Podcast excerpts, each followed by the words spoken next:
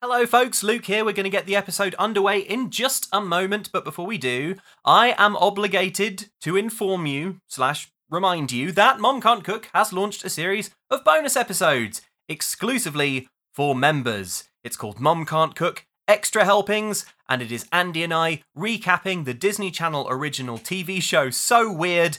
And we're doing that on the off weeks. So, on the weeks where you don't have a full DCOM episode, like the one you're about to listen to now, you can now get some extra Mom Can't Cook goodness in your life weekly by going to patreon.com slash extra helpings. There's all the information you could need at that URL, so I will just briefly say that it has been so awesome since it launched last week, seeing so many of you getting on board and joining and getting some really nice feedback about the first episode of us recapping So Weird. I'm so pleased that you're all enjoying it as much as Andy and I did. So, yeah, that's been terrific. Thank you so much. All right, that's enough now, Luke. No one wants to hear you talk about Patreon. They want to hear you talk about the Lawrence brothers surviving on a desert island. And you are not going to deny them that, Luke. So, stop talking now and cue up the theme music. Here it comes.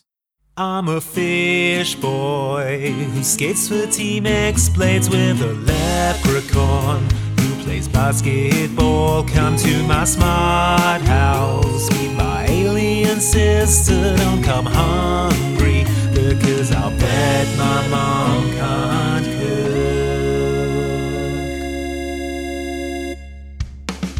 Hello and welcome to Mom Can't Cook, a DCOM podcast. I'm one of your hosts, Luke Westaway. And I'm the other of your hosts, Andy Lawrence. I mean, Farron. Yeah, wait, hang on. A fourth Lawrence. A second Andy Lawrence. In a meaningful way, we're all Lawrence brothers today, aren't we, Andy? yeah. Aren't we, Today, Andrew Lawrence? yeah, we're all at, Luke Lawrence. I agree with your statement. Yes. we are all Lawrence brothers because we're talking about Jumping Ship. Jumping ship. Jumping Ship is the 2001 canonical sequel to the 1999 film Horse Sense. Now, if you've listened to our podcast about Horse Sense, you'll remember that that was a, a tale of Michael, a spoiled, rich city boy who cared not for the simple pleasures of being trampled to death by a thousand horses. Yep. Uh, he, he only cared about money and Yes. status He did. and fancy things. But through the course of the movie, he learned to appreciate the simple down home country life of, you know, being on a ranch. Yeah. He had a meaningful character arc and he, he ended the movie in a very different place to where he started it, wouldn't you say, Andy? Absolutely. He learned that uh, Hollywood is full of shills and phonies and idiots. Yeah. And the the only real people in America are those who work on ranches. Yes, exactly. So that's the only horse sense recap you need. And actually, if you listen to that recap, you're actually less well prepared for Jumping Ship because Jumping Ship gleefully bins off all that character development. I mean, we're going to get more into it, but like. It starts off with basically everyone's characters reset to zero, which is what makes it so odd that it is a canonical sequel because it's nothing to do with the horses and Yeah. it's not even really got the same characters in it. You don't even see one horse. No. Well, There's- there could be a scene when a horse, you know, kicks its way out of the below decks on the ship and starts running kicking amok, everyone, running amok on the deck. killing indiscriminately. Yeah. Well, let's listen to the trailer that the Disney Channel put out in 2001 um, and see if it mentions horses or indeed anything from the first film. Next, Disney Channel presents the sequel to Horse Sense. Their vacation is over. We're about to be hit by pirates. Now, all they want out of their trip is to survive it. That's that island over there. They're getting off. Andy, Matt, and Joey Lawrence star in Disney Channel's original movie. You sank our boat. We're gonna search every single one of these islands and feed him to the sharks. We are getting off this island. Jumping Ship. Coming up next on Disney Channel. I don't feel any better informed, Andy. Well, nor do I, because the prequel may as well not exist. They sort of make a few kind of fleeting references to it, but you and I actually watched these films out of order. We watched Jumping Ship first. Yeah. And at no point were we like, oh man, we're really missing some important backstory here. Yeah. It didn't even occur to us that this might be a sequel. There are there are lines in it that you're like, that's weird. How am I supposed to know that? But it is a decom, so it, Yeah. it's full anyway of lines where you're like, I don't understand what's going on. How am I supposed to know this about this character? Yeah. So it really just sort of you know all it comes out in the wash. I take I take it back that there are no horses in this film because the film does actually open. We have kind of twinkling piano music and a galloping horse, and a young Andy Lawrence is riding his proud stallion towards the screen. Ah, yes, a direct sequel to Horse Sense, the audience are thinking to themselves, the fools! So hang on, hang on. Before we kick off, I want to do a naming conventions thing. You want to call them Big Lawrence, Middle Lawrence, and Little Lawrence? Well, when we were doing the Horse Sense episode, we called them Big Lawrence and Little Lawrence, and that sort of rolled Yeah. off the tongue. But I think Big Lawrence, Little Lawrence, Middle Lawrence feels like a bit of a Medi- mouthful. Medium Lawrence. We could do like Tall Grante Vendi or, or Venti Lawrence. Vendi Oh, Lawrence. So I think it's just Small Lawrence. I think maybe we should call them by their character names for this one. But I don't know their character names, Luke. Don't you? Michael. No, they're, they're, An- they're Andy Lawrence and Matthew Lawrence and Joey Well, Lawrence. here's the thing. Like you, you're you're a lot better at following the Lawrence brothers than than I am. I have a real hard time remembering which one is which. I think I'm, I think I like the Lawrence brothers a normal amount. I don't know what you're insinuating. so I actually came up with a sort of little memory cheat, remembering which Lawrence is which. So Matthew M is the middle of the alphabet. If the hairline be receding, it's Joey that you're seeing. that kind of thing. well, actually, my memory for Joey is Joey from Friends is old now. so is everyone from Friends. Yeah, but So is Matthew Perry. So Matthew Lawrence. no, no, Is no. old. Matthew M is the middle of the alphabet, and Andrew is a small brother. So you got it. Okay, okay. Right. So this movie came out a year after Castaway, and it's not hard to see why they make The thinking why, process. the- what the yeah. thought process because they saw that thoughtful meditation on survival and the indomitable nature of the human spirit featuring Tom Hanks, Yeah. and thought Mhm. maybe we can hit the same highs, but but without spending any money. Mm. And also, what if Joey Lawrence? Well, yeah, what if we had all three Lawrences on screen at the same time? Yeah, the most Lawrences ever seen on screen at the same time. There's a couple other things I want to mention before we do get into the plot, and I, I don't want to keep, hold us up because I- I'm keen to get into it. But why did I think that someone fires a rocket propelled grenade in this film? I also thought Right, uh- that. okay. Why did we think that? Is there there must be another decom where someone goes to a jungle and fires a rocket I, propelled don't, I grenade mean, at it someone. doesn't sound likely. We both thought that. I think we've said it on the podcast that, you know, someone's going to fire an RPG. Unless there was a scene that they cut because it was too frightening. Maybe they've cut it since What's we that mean? watched it. Maybe we, they can't. Well, maybe they've edited. You know, we watched it a couple of years ago in 2020 when the world was a very different place. You have to admit. Mm. And then it was fine to show Andrew Lawrence loading a rocket-propelled grenade and firing it straight into a giraffe, let's say, and sort of it, it- just atom exploding it.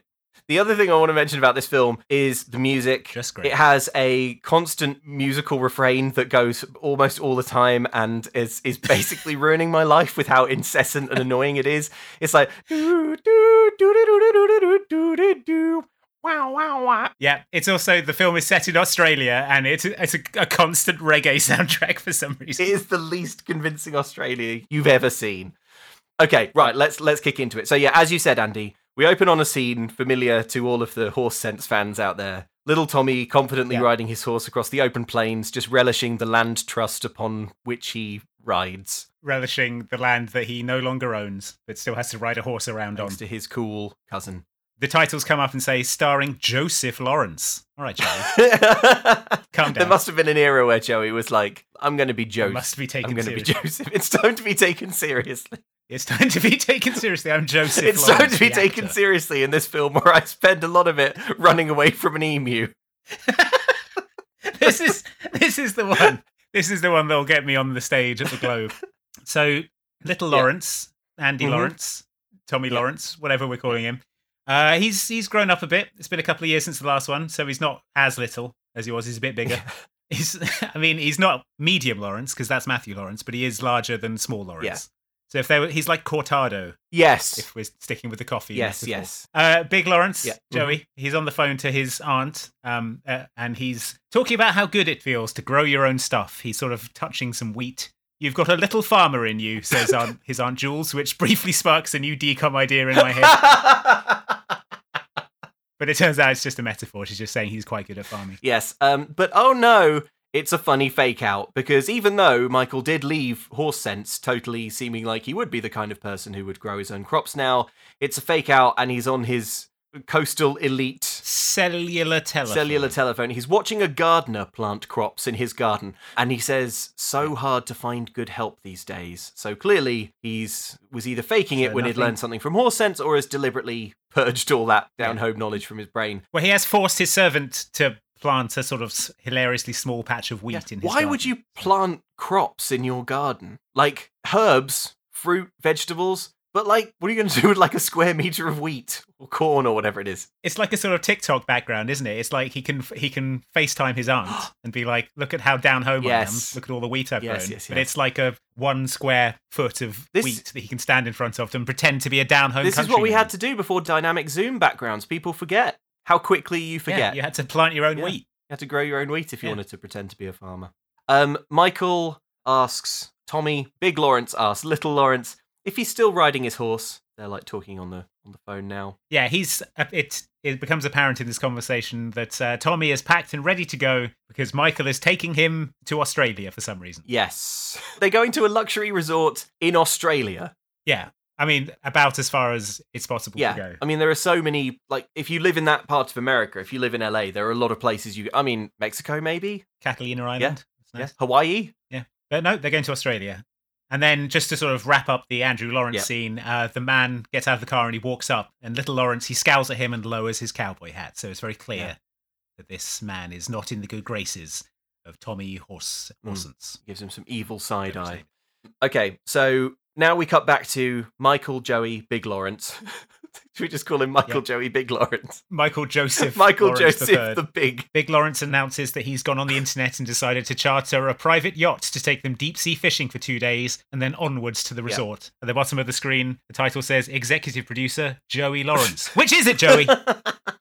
he's known he's known for acting under the name Joey Lawrence, but he's changed his acting name to Joseph Lawrence. And then his producer name, where you'd think you'd need to have a bit more gravitas and clout, is put Joey Lawrence. Maybe maybe his mum did the titling and only his mother calls him Joseph. And then he was like, "Don't do that, mum." And she's Yeah. doing them live, so he's like, "Next credit, call me Joey." okay. Yeah, yeah, and so yeah, she yeah. did. She's got the little stenographer machine off screen, and she's Yeah. doing the titles live. Yeah. So, um, Michael has been on the internet. Remember that this was in the days when you wouldn't book every holiday on the internet, and actually, if you booked a holiday over the phone, that would seem a lot sketchier and weirder. We're supposed to believe that this internet holiday is going to be pretty sketchy, and of course, it will prove to be so. So, now, Michael, Big Joey Lawrence's dad, who is now played by a different actor, comes poolside to talk to Michael. He's complaining that the Australia trip is coming in at $4,000 more than expected. And Michael, who is sort of floating in the pool looking indolent, explains that this is because he's picking up the tab for Roxanne, a girl he knows who's in Hawaii. His dad is uh, a little put out by this, as you would be if you just found out that a holiday you were paying for is going to cost $4,000 more than you expected. he says that Hawaii is practically next door to Australia. So he invited her down on his tab. Well, his dad uh, gives him a lecture about success being preparation meets opportunity. He's spending money he doesn't have and not using his law degree to become an attorney. Yes. And then he says, Joey, Big Lawrence, Joseph, you'll have a job by the end of the summer. End of. Yeah.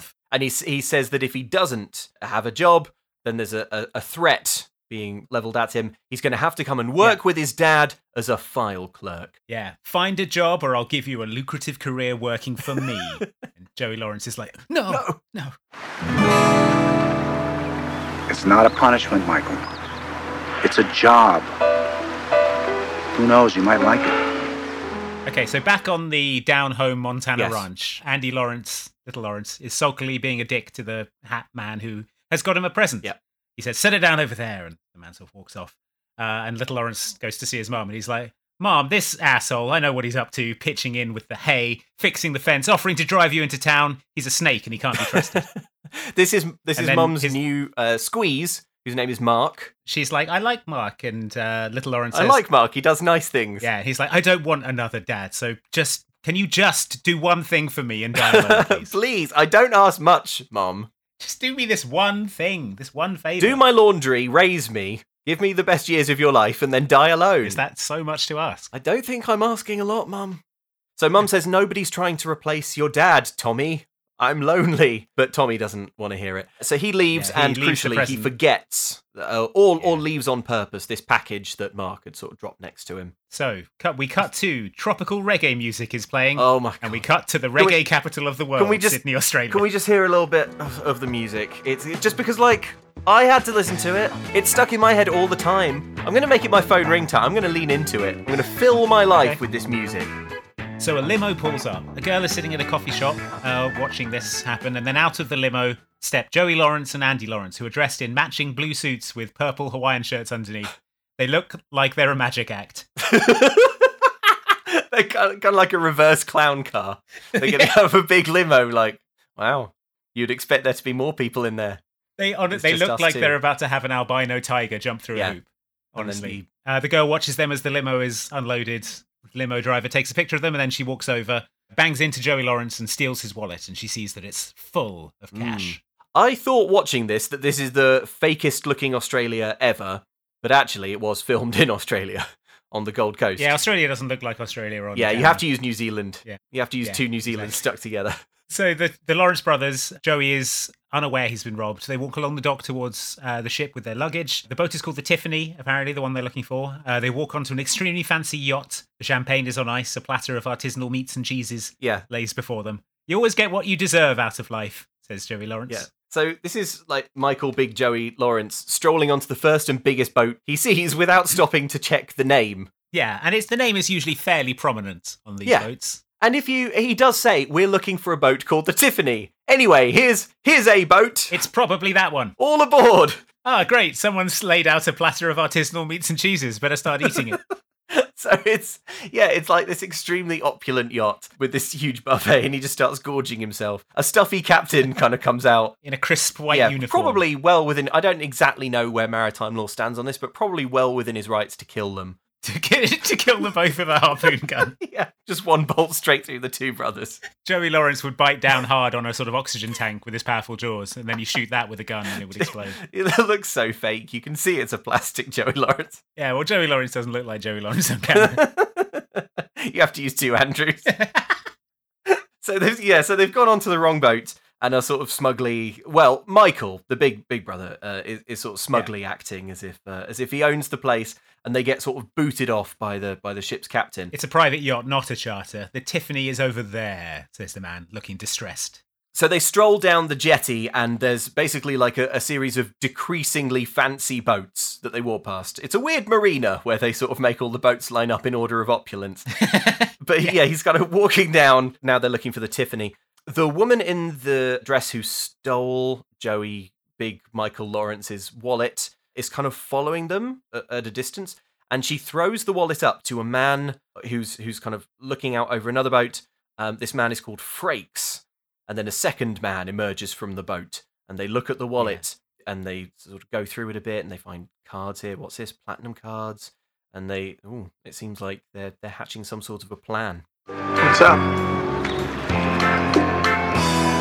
Our next project? So the Lawrences arrive at the Tiffany, finally. It's cluttered and run down. There's a sort of clanking from below decks, and then up pokes the head of middle Lawrence, Matthew Lawrence. That's right, there's three of them. Hey, In this film, he's Jake Hunter, captain of the Tiffany, and he's an American. Yeah. If this boat was a horse, we'd shoot it, says Joey, which is got to be distressing to both Matthew and Andrew. Is this the Tiffany? This is her. Please tell me there's more than one. No. No, this is her. One and only. All right, I'd like to talk to the captain of the boat, please. That would be me. Jake Hunter's the name. You're the captain of this heap? Well, she might need a new coat of paint, but she's as solid as the first day she was put on the sea. And who did that? Noah? Come on, Michael. No, no, Tommy, if this was a horse, we'd shoot it to put it out of its misery. There's no way we're getting on this boat. I want my money back. Uh, you have a non-refundable deposit, sir. I'm sure that's something my attorney can work out. Come on, Tommy, we're out of here. What a scam. Well, um, good luck finding anything else, Mr. Woods. The charters, they fill up kind of fast around here. And then there is one of those comedy smash cuts to them on the boat, having not found anything better. yeah. Matthew Lawrence gives them a Yeah. tour. It's very bare bones. The boat leaves, and Joey Lawrence is on his wireless headset fishing for executive level jobs on the boat. Yeah. Matthew Lawrence asks him for the balance of the payment on the on the cruise, and Joey Lawrence quibbles over it. Then he looks for his wallet, and it's gone. He realizes what has happened. He tells Matthew Lawrence that he's good for the money. It's being transferred to the island, and the whole time throughout this entire sequence, no one mentions how this unrelated boat captain has like the exact same face as the two of them. well, you know what? The filmmakers could have done more to make that less obvious because the note that I have on this scene is that Matthew Lawrence and Joey Lawrence spend it with their faces very close together, really uncomfortably Uh-huh. close. They're sort of sort of breathily breathing into each other's eyes as they argue over, as Yeah, they like argue Val and back Brink. and forth over the money and like this missing wallet. It's really breathy. But also, they are very obviously related, and it's no one ever. Well, then mentions don't put their faces. It's like they framed up this shot as if to ask the audience, "Hey, compare these faces." it. Yeah, one of these guys are related. Mm, Wink. Yeah. But the thing, the thing is as well that Matthew Lawrence is playing like a grizzled boat captain, and he's about twenty. yeah, that's true. Yeah, he's Jake. so they could have given him like an eye patch or a fake beard or something, A, a hook for a hand. a hook for a hand, and a peg leg, and a, pa- and a parrot, and like scurvy, so all his teeth are falling out of his spongy gums. Well, that would have been confusing because there are going to be pirates in this film.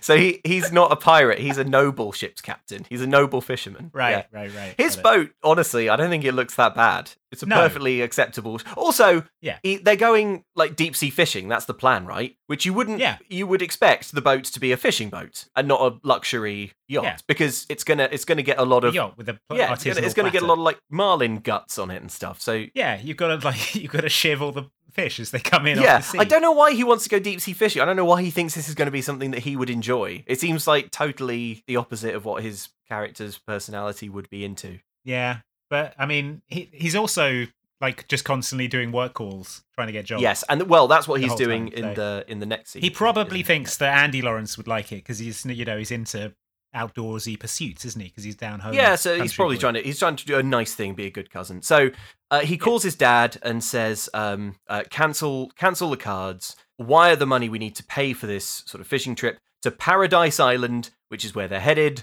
Uh, it sounds fake to me. I Yeah. looked it up. Paradise Island is a real island, but it's in the Bahamas, um, not Australia. Oh, okay, So- fair enough. He gives uh, Matthew Lawrence his watch as collateral Yes. for the money that he owes as well. So they're out at sea. Boat's got an autopilot, so Matthew Lawrence isn't steering. He's just Yeah, waving this all is around. said like it's going to be important later. It's like, who? Wait, who's steering the boat? Oh, it has an autopilot, says Jake. It has an autopilot. And then the music starts again.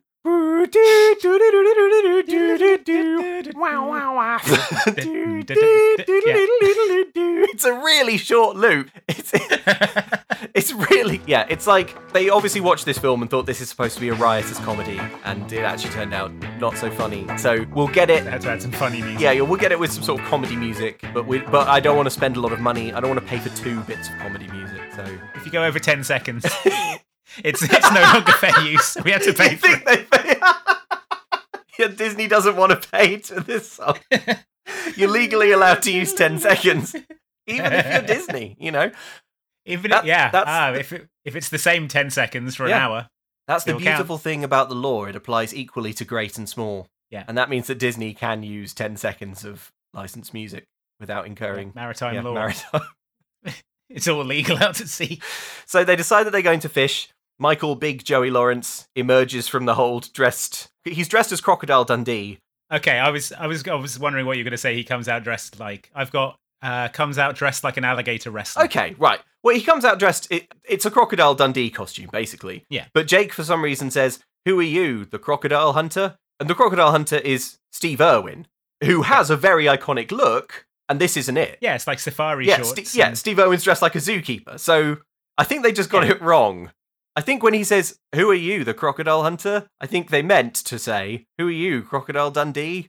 I'm, I'm sure that's what it said in the original script, and then people were like, "I don't know if kids today in 2001 are going to remember Crocodile Dundee." Oh, yeah, so let's, Let's there. make it a, a modern reference, like the Crocodile Hunter. Should we change the outfit so that that matches what he's saying? Well, we've already we've already got the outfit, and we only got it for ten minutes because that's how long it's fair use for. Hang on a second. Let me uh, phone the producer, see if we're okay to spend on an extra. I like. Yeah. Ding, ding. Joey Lawrence picks up his own phone. He's shaking his head. That's right. Is that Joseph Lawrence, the actor? So Joseph- Do you think Joey Lawrence conducts phone calls with himself in his producer guise, but with a more serious voice? Yeah, with like a sweater wrapped around his shoulders and a pair of sunglasses. Hey, Joseph, how's it going on set? like, oh, I can't work under these conditions, Joey. But he can only wear this costume for ten minutes before it stops being Yeah. fair use. Yeah. So they have to they have to get through this this scene pretty quickly. Um, Yeah, Steve Irwin's lawyers are poised. they're hovering. They're hovering. They're hovering, yeah, like the vultures they are. there's a sort of fishing scene where um, Michael's trying to talk on the phone. Uh, he gets a bite, and the the fish is one of those super large, violent fishes that pull you into the sea. Yeah. So his um his cell phone headset gets caught in the reel, which sounds pretty serious. Yeah, And, and he sort of it, it kind of thrashes around in agony and it sort of slams into the floor of the deck. however long you think this scene goes on for, Yeah. lo- longer. Longer. Yeah. Longer than that. Yeah. His ear is being torn off by the thrashing power of a wounded barramundi or s- some other Yeah. Australian fish. So then Jake pops up and is like, "Hey fellas, it looks like you're having a lot of madcap fun here, and the music certainly suggests that this you're having a great time." Music certainly suggests this is a great time that everyone's enjoying. But reel it in, folks, because we're hitting cross currents and the, the- yeah, there's going to be swell. the water's about to get a bit choppy. So, Michael, uh, because I mean, you know, my sides are already splitting open. Oh, I'm busting the gut over here. Wouldn't you know it? They, they stack the laughs even higher because then Michael, big Joey Lawrence, becomes immediately incapacitated with comic seasickness. Yeah, that's right. The music from this point on is a, just a musical saw. I don't know if that's better. it's a, it would be fine if like the the thing is that the music the sort of like reggae music is already Uh-huh. when i watch the rest of the film it's still playing in my mind it's so catchy it's like it gets Yeah. louder and louder and louder in my head all the time it's drowning out everything so yeah Tommy is not affected by the uh, bucking of the waves because he's so used to riding those powerful Yeah. Mustangs, probably. They don't say that, but for some reason he isn't affected. yeah well you know he's he's got like he's got horse sense hasn't he Waves are the horses yeah of the sea. that's why they call waves those white horses you know Those, pr- those proud Mustangs of the ocean. yeah riding a Yeah. wave is just like riding a it's just like breaking a filly You know? Exactly. Little Lawrence goes inside looking for bandages. He's got a busted open blister on his hand. Matthew Gross. Lawrence sees his hands and is like, wow, you seem like a real Yes. working American. And he's like, yeah, oh yeah, it happened on my ranch. And Matthew Lawrence is like, oh, you own a ranch? And then Little Lawrence is like, well, actually, it's complicated. Have you ever heard of land trust? well, actually, Michael, who's being sick over the side, made us give up the farm, and now it's all sort of tied up in land Yeah. trust that we don't own. Yeah, now it's Yeah. sort of owned by the state. And uh, yeah, we have nothing. So Jake uh, kind of comes into this conversation with a bit of a chip on his shoulder uh, when he finds out that well, that's because he doesn't realize that uh, Little Lawrence is actually a salt of the earth real American. Whoa, what the heck happened to your hands? Nothing? They just get kind of beat up on the ranch. Ah, the ranch. I get it now. You own your own ranch, I suppose? No, not really. Not anymore. Couldn't afford it, so we just run it now. so Jake's had his preconceptions challenged. Maybe Jake is also going on a personal learning journey. That's right. So in the next scene, Jake is showing Andrew Laurent his sextant. I don't see what's funny about that. He takes him onto the prow of the ship to show him his sextant. It's nothing. That's what happens. It's normal. Check out this cool sextant, he says. Him and his dad were treasure hunters, it turns out. Uh, he found the sextant by a wreck. They found a sunken Spanish galleon here Yeah. in Australia. And they- Look, maps weren't very good in those days. It was very easy to get off course, Yeah. quite severely off course. yeah. Uh, then they found a gold pirate coin here in the, in the pirate filled waters of Australia. I mean, So he found the gold coins tucked between some coral. I don't. His dad plucked it out, and there were seven more underneath. There must have been tax reasons why this film was made in Australia and kind of goes all in on Australia. Because, like, none of the actual plot is naturally at home in Australia in many more ways that we will see later. No. But this is this is definitely one of them. It's like it's kind of made out to be this sort of yeah, the, the pirate filled waters It really feels like it was sort of written for the Caribbean. for the correct. Well, that that's yeah. I mean, you know, Paradise Island Yeah. would be closer. So Matthew Lawrence is talking about him and his dad finding these pirate coins. Where's your dad now? says Andrew Lawrence. Ah, he's around, says Matthew Lawrence. Wish mine was, says little Lawrence. Damn, these guys are really yeah, bonding. they are really bonding. I felt like I don't want to sound unfeeling, but I felt like we sort of parked Tommy's "my dad is dead" trauma in horse sense. Yeah, he came to terms with it. Yeah, that's what he was upset and very angry about in horse sense. And now Yeah. he's he's angry about it again, and I have a bit less patience for it this time because I have sort of seen him go through that. This film makes a lot more sense if you imagine that at the end of Horse Sense, after the credits rolled, a, ma- a mad horse ran in and kicked everyone in the head, Kicks everyone hard in the head so they lose their memory. and they forgot everything. They that forget happened. everything except land trusts. Yeah, That remains. Yeah. Well, that was the last thing they remember before the hoof, Well, the horse. there would have been hoofed them contracts in to the sign, head. so they would have written it down. Yeah. And then it'd have been kicked in the head, by a mad horse. w- woken up and been like, whoa, whoa, where am I? Where? What's this? What's on this paper? It'll tell me everything I Yeah. need to know. Land trust, got it. Oh, oh I haven't grown or anything. Good. Brilliant. I didn't So want to. angry about my dad. Glad I'm the same as I was. In the kind of uh, thick of this, we we've also seen a little bit of Captain Jake, Mhm. um, like talking on the radio to to the land. So he is in contact, in radio contact, like w- with the land. He's speaking to uh, a man on the other end of the radio called Butch. So you just need to know that like it is possible to talk to the land from this ship. We get a brief uh, bit of the pirates. Um, they found out that Michael's credit limit is unlimited. Their plan is to pick up Michael, get a ransom for him, and then feed him to sharks. That's you their won't plan. when you so when they say feed him to sharks Yeah. if you killed someone on a boat Mhm. like a, as a pirate and threw the body in the water there's a good chance that body will be discovered Yeah. because it will float and bob around and you know wash up on a Mhm. beach or something so you, you would feed it to the sharks so that doesn't happen but you would have to go where sharks are and you don't know where sharks are because they famously can swim around Yeah. so this br- very breezy plan pick him up get a ransom feed him to the sharks Or maybe it's a euphemism for just like he'll come to a horrible end.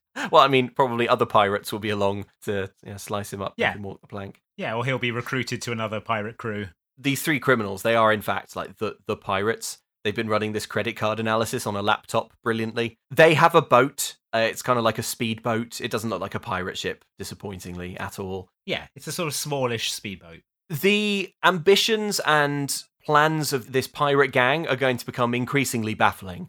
This is the point in the film where it actually makes the most sense. Yeah. Because they're like, They're going to ransom the rich boy. He's got an unlimited credit Exactly. card. So we get him, we get the ransom, and then we drive around until we find some sharks and feed him to them.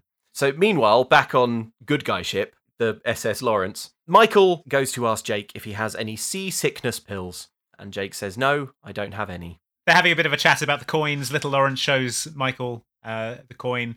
He asks about pirates, and Matthew Lawrence says, Oh, sure, they hit merchant ships and then they hide out on the islands, and no one will follow because of the cannibals. Yeah, So just sit with that for a moment. yeah, just let that sit with you for a moment. Yeah, Big Lawrence is skeptical, but Middle Lawrence says they're, they're still around here in Aus- Australia. We find out what they did with the gold pieces, what Captain Jake and his dad did with the gold pieces, um, because they're Oh, he says they He says invested. they invested them. So, but he still has one. He still has one of these gold pieces, and he does a cute ear trick with Tommy Lawrence, where he's like, "Where you know, like you would do to a two-year-old." Yeah, to a two year old, even though he's about Yeah, 50. but you know, Tommy Little Lawrence, he claps and shrieks delightedly because he's just lo- yeah. he's just loving this. Yeah, in the next scene, he's like swinging on a rope off the boat, having a great time, shrieking with delight. Matthew Lawrence is, is shirtlessly fishing. He's making fresh fish omelets and melted cheese for dinner. Oh, Makes that makes it sounds like two different dishes. yeah, We're having fresh fish omelets and melted cheese, a separate dish. I would eat both of those one after the other, but something about having them together Yeah. feels gross to me. Big Lawrence is covered in seasickness patches to try and quell his nausea. Little Lawrence brings him a soda to s- settle his stomach. This kind of reminds me of the ranch, he says, you know, being out at sea. Yep. It's basically the exact opposite of that, but whatever. Thanks for this, Michael, he says. You're welcome, says Joey Lawrence. I'm glad we could do it. Then Michael phones up Roxanne to say, "I'm sorry, Roxanne, but meeting up isn't going to work out because, of course, he is Because you're in Hawaii and we're in Yeah, Australia. and he's lost his wallet now. He's skint, so he can't he can't pay to get her out there. So you might wonder what was the point in introducing this Roxanne element to the plot? Yeah. Anyway, no, no point. because this really is the end of it. He says, "Okay, Yeah, that's it. Never hear from her again. don't come out to Australia," and she doesn't. So Yeah. full stop. Well, this is the first step on his long journey towards personal growth that he already did in the first film. oh yeah, of course, yeah. Speaking of which, the next day he's on the phone trying to get jobs again. He moans about his job situation. Why are you looking now if you had all summer? asks Little Lawrence. And then Big Lawrence, who we remind you went on a journey of personal growth in the previous Yeah. film, realizes he's doing all the same stuff again. And he says that Little Lawrence should hold his phone for him so he can't make any more phone calls on it. Mm. And then he goes off to find a camera to take a picture of them to remember the moment. but uh oh, while Michael is below decks getting the camera, the line gets a bite, and Tommy grabs at the pole, and the cell phone, oops, it falls into the sea. And he looks at it and goes, oh no. the cell phone is lost. And then, meanwhile, back on the pirate boat, they send out a sort of inflatable boat, and they're wearing Yeah. balaclavas. They're going on a little expedition to try and get get the Yeah, Tiffany. You're probably thinking that this film needs more violent kidnappings. There's been none so far. There's been, so far, there's been none. And yeah, so it needs Yeah. some. So yeah, buckle up. Yeah, this is like it just kind of kicks into an action scene all of a sudden. So they're in the wheelhouse, and Big Lawrence asks Middle Lawrence um, if he has any Pellegrino, which is, I mean, just a willfully jerkish thing. to I do. know it's Just say water. it's man. like read the room. Yeah. Mike. Like I know he's a sort of like fancy LA guy, but like he's not an idiot, is he? He's not Yeah, stupid. It's like, oh, you you guys have your labels for everything. Pellegrino says a disgusted Middle Lawrence, but before they can really get into this Pellegrino argument, they're more concerned with the approaching pirate boat. He gets on the throttle. Matthew Lawrence does. He starts speeding up. They're about to be hit by pirates. They're closing in. Island Patrol won't answer, and then the sort of the blonde pirate jumps aboard. He's swinging on the pole. Matthew Lawrence ca- climbs down the side, and he does a big swing kick, knocking him into this the whole ocean. scene is brilliant. So there's no acknowledgement on the emergency call. Um, yeah, Jake, he's kind of like he crawls ape-like along the side of the boat. Yeah. and swings down excitedly. Uh, Tommy and Michael cheer as the pirate is booted back into the sea, presumably to drown. Yeah. Then Jake runs to the back of the boat. He's sort of staying low. He's like crouched. He's you know he's like a video game protagonist, like Yeah. in crouch mode. It seems as if his plan has changed from evade pirates to kill pirates because he picks up this like he's like he's no longer repelling boarders he wants to sort of like Yeah. murder them kill kill them with a yeah big hook. he picks up this gnarly looking like triple pronged jagged metal anchor and he swings it hard into the pirate dinghy and and ruptures it so that the pirate dinghy this little sort of outboard thingy that they're that they're attacking the, the tiffany on starts to deflate so they basically have to ha- have to bail on their kidnapping attempt frakes who's the sort of mastermind Yeah. if i can say that without laughing of the character frakes yeah, he he kind of dispatched the other two goons. Yeah, to like to, to make this attempt. Do his bidding. He stays on his boat and he's just like looking on and he's like, oh man, these these incompetent pirates have fouled up. the way this plays out is exactly like it would if Joey Lawrence had gone on a website called like exciting uh, pirate boat day experience. Like an immersive experience. Yeah, like an immersive theater experience where, you know, it's like you go on a sort of pirate theme day on a boat in the Bahamas or Yes. something and they're like, "Oh no, we're being boarded by pirates." Yeah, and it, but it happens like just after lunch. So it's like we, we- exactly. yeah, we're and gonna, everyone's just sort of sitting around going, "Oh, yeah, we're gonna have lunch. We'll tidy that away. Yeah, and then there's like, a, and the captain's like, "Don't worry," and then swings excitingly off of a off of a boom and yeah, Yeah. and kicks a pirate into the sea. I'm still not sure at this point in the film that's not what's happening. But Yeah, I mean, it was a pretty poor attempt at boarding the ship and killing I'm going to everyone. say these three pirates don't look like sort of pi- they don't look like pirates. They look like actors in an immersive experience. I've seen Captain Phillips. None of them have got an AK forty-seven. That's I mean an AK-47 would have made this a lot a much shorter just film. alongside and shot Matthew Lawrence to death, and that's it. That's the ball game. so yeah, so basically, the, this film is is all about the relationship between these three brothers. Although they are not brothers in the film, remember. But it's like it, it's the sort of evolving relationship between them. And while Captain Jake Middle Lawrence is doing all this exciting pirate kicking, the important thing to to realize is that Little Lawrence and Middle Lawrence are kind of developing this bond, and that they're they're bonding over the fact that they both have sort of dad stuff going on, and They're both real salt of the earth. yeah, they're working soul to folk. the earth working folk. And Michael, Big Joey Lawrence, is becoming more and more alienated from the other two. yeah, because everyone hates him because he's uh, Yeah, because yeah, because he just won't stop puking and making phone calls and and demanding demanding Pellegrino. demanding Pellegrino and then throwing it up again. Um, so the pirates are defeated for now by Matthew Lawrence's big hook. But Jake says Um, these pirates will kill you for sure. So we have to get off this boat at this island. how were they going to kill them? Like he didn't have a gun or anything. Was he going to strangle all the These, Lawrences? these pirates, pirates will strangle us. They'll stra- like and it'll take a while. It'll take a while, but they'll do it. They're prepared to do it. Yeah, they're, I mean, they're only two on the little dinghy. They are, you know, Yeah. Well, the, only one of them goes over, so he'd have to like methodically, in turn, strangle every Lawrence brother over the course of about half an hour. so yeah, he says these pirates will strangle you slowly for sure. So we have to get off this boat, and we have to do it at this island. It is the start of the Belgrass Island chain. Mm. Not a thing. I googled it. Okay, Uh, in this scene, Michael and Jake's faces are very close again, but there's no time to think about that. I'm going to try and lose them, uh, and then I'll come back for you," says Matthew Lawrence. Uh, obviously not, says Big Lawrence. Uh, I'm not jumping into the open ocean. Yeah. And then Ma- Matthew Lawrence explains that there's, there's literally no choice. So Big Lawrence and Little Lawrence are going to be marooned. They jump off the ship, swim to shore through open water. The Tiffany speeds away, and the two cousins land on the island. All right, come on, come on.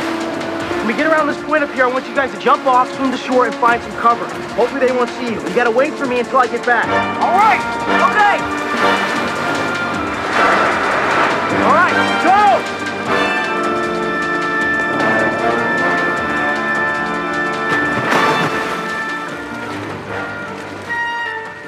So, Okay. So Joey Lawrence wakes up on the beach. So I guess he fell unconscious in the sea. yeah, I guess so, but somehow didn't die. Somehow didn't die. So he he comes to on the beach, face to face with a crab. It's implied that he lay there all night, I think, because it's like blazing sunshine, right? Yeah, I don't know. I, I don't know why he's unconscious because he swam. He s- swam through not very much ocean to the beach, Yeah. and then I guess passed out from the ordeal of swimming about. 30 yeah, feet. okay, yeah. So he must have he, he swam to the beach, passed out because he was to or maybe just went to sleep. Maybe he didn't pass out. Maybe he was just very tired. maybe he was just well, I'm tired and Yeah. he did like um like a cat. He sort of walked around in small circles for a few times and then Laid face down in the ocean and just fell asleep. nestled down in the sand. Yeah. So he sees a crab and he's scared of the crab. He gets menaced Gets by menaced. a crab. Um, uh, so he, he sits up and he's very alarmed. He's presumably worrying that Tommy is dead, seeing as he was incredibly fortunate to come to alive Yeah. in, in the surf.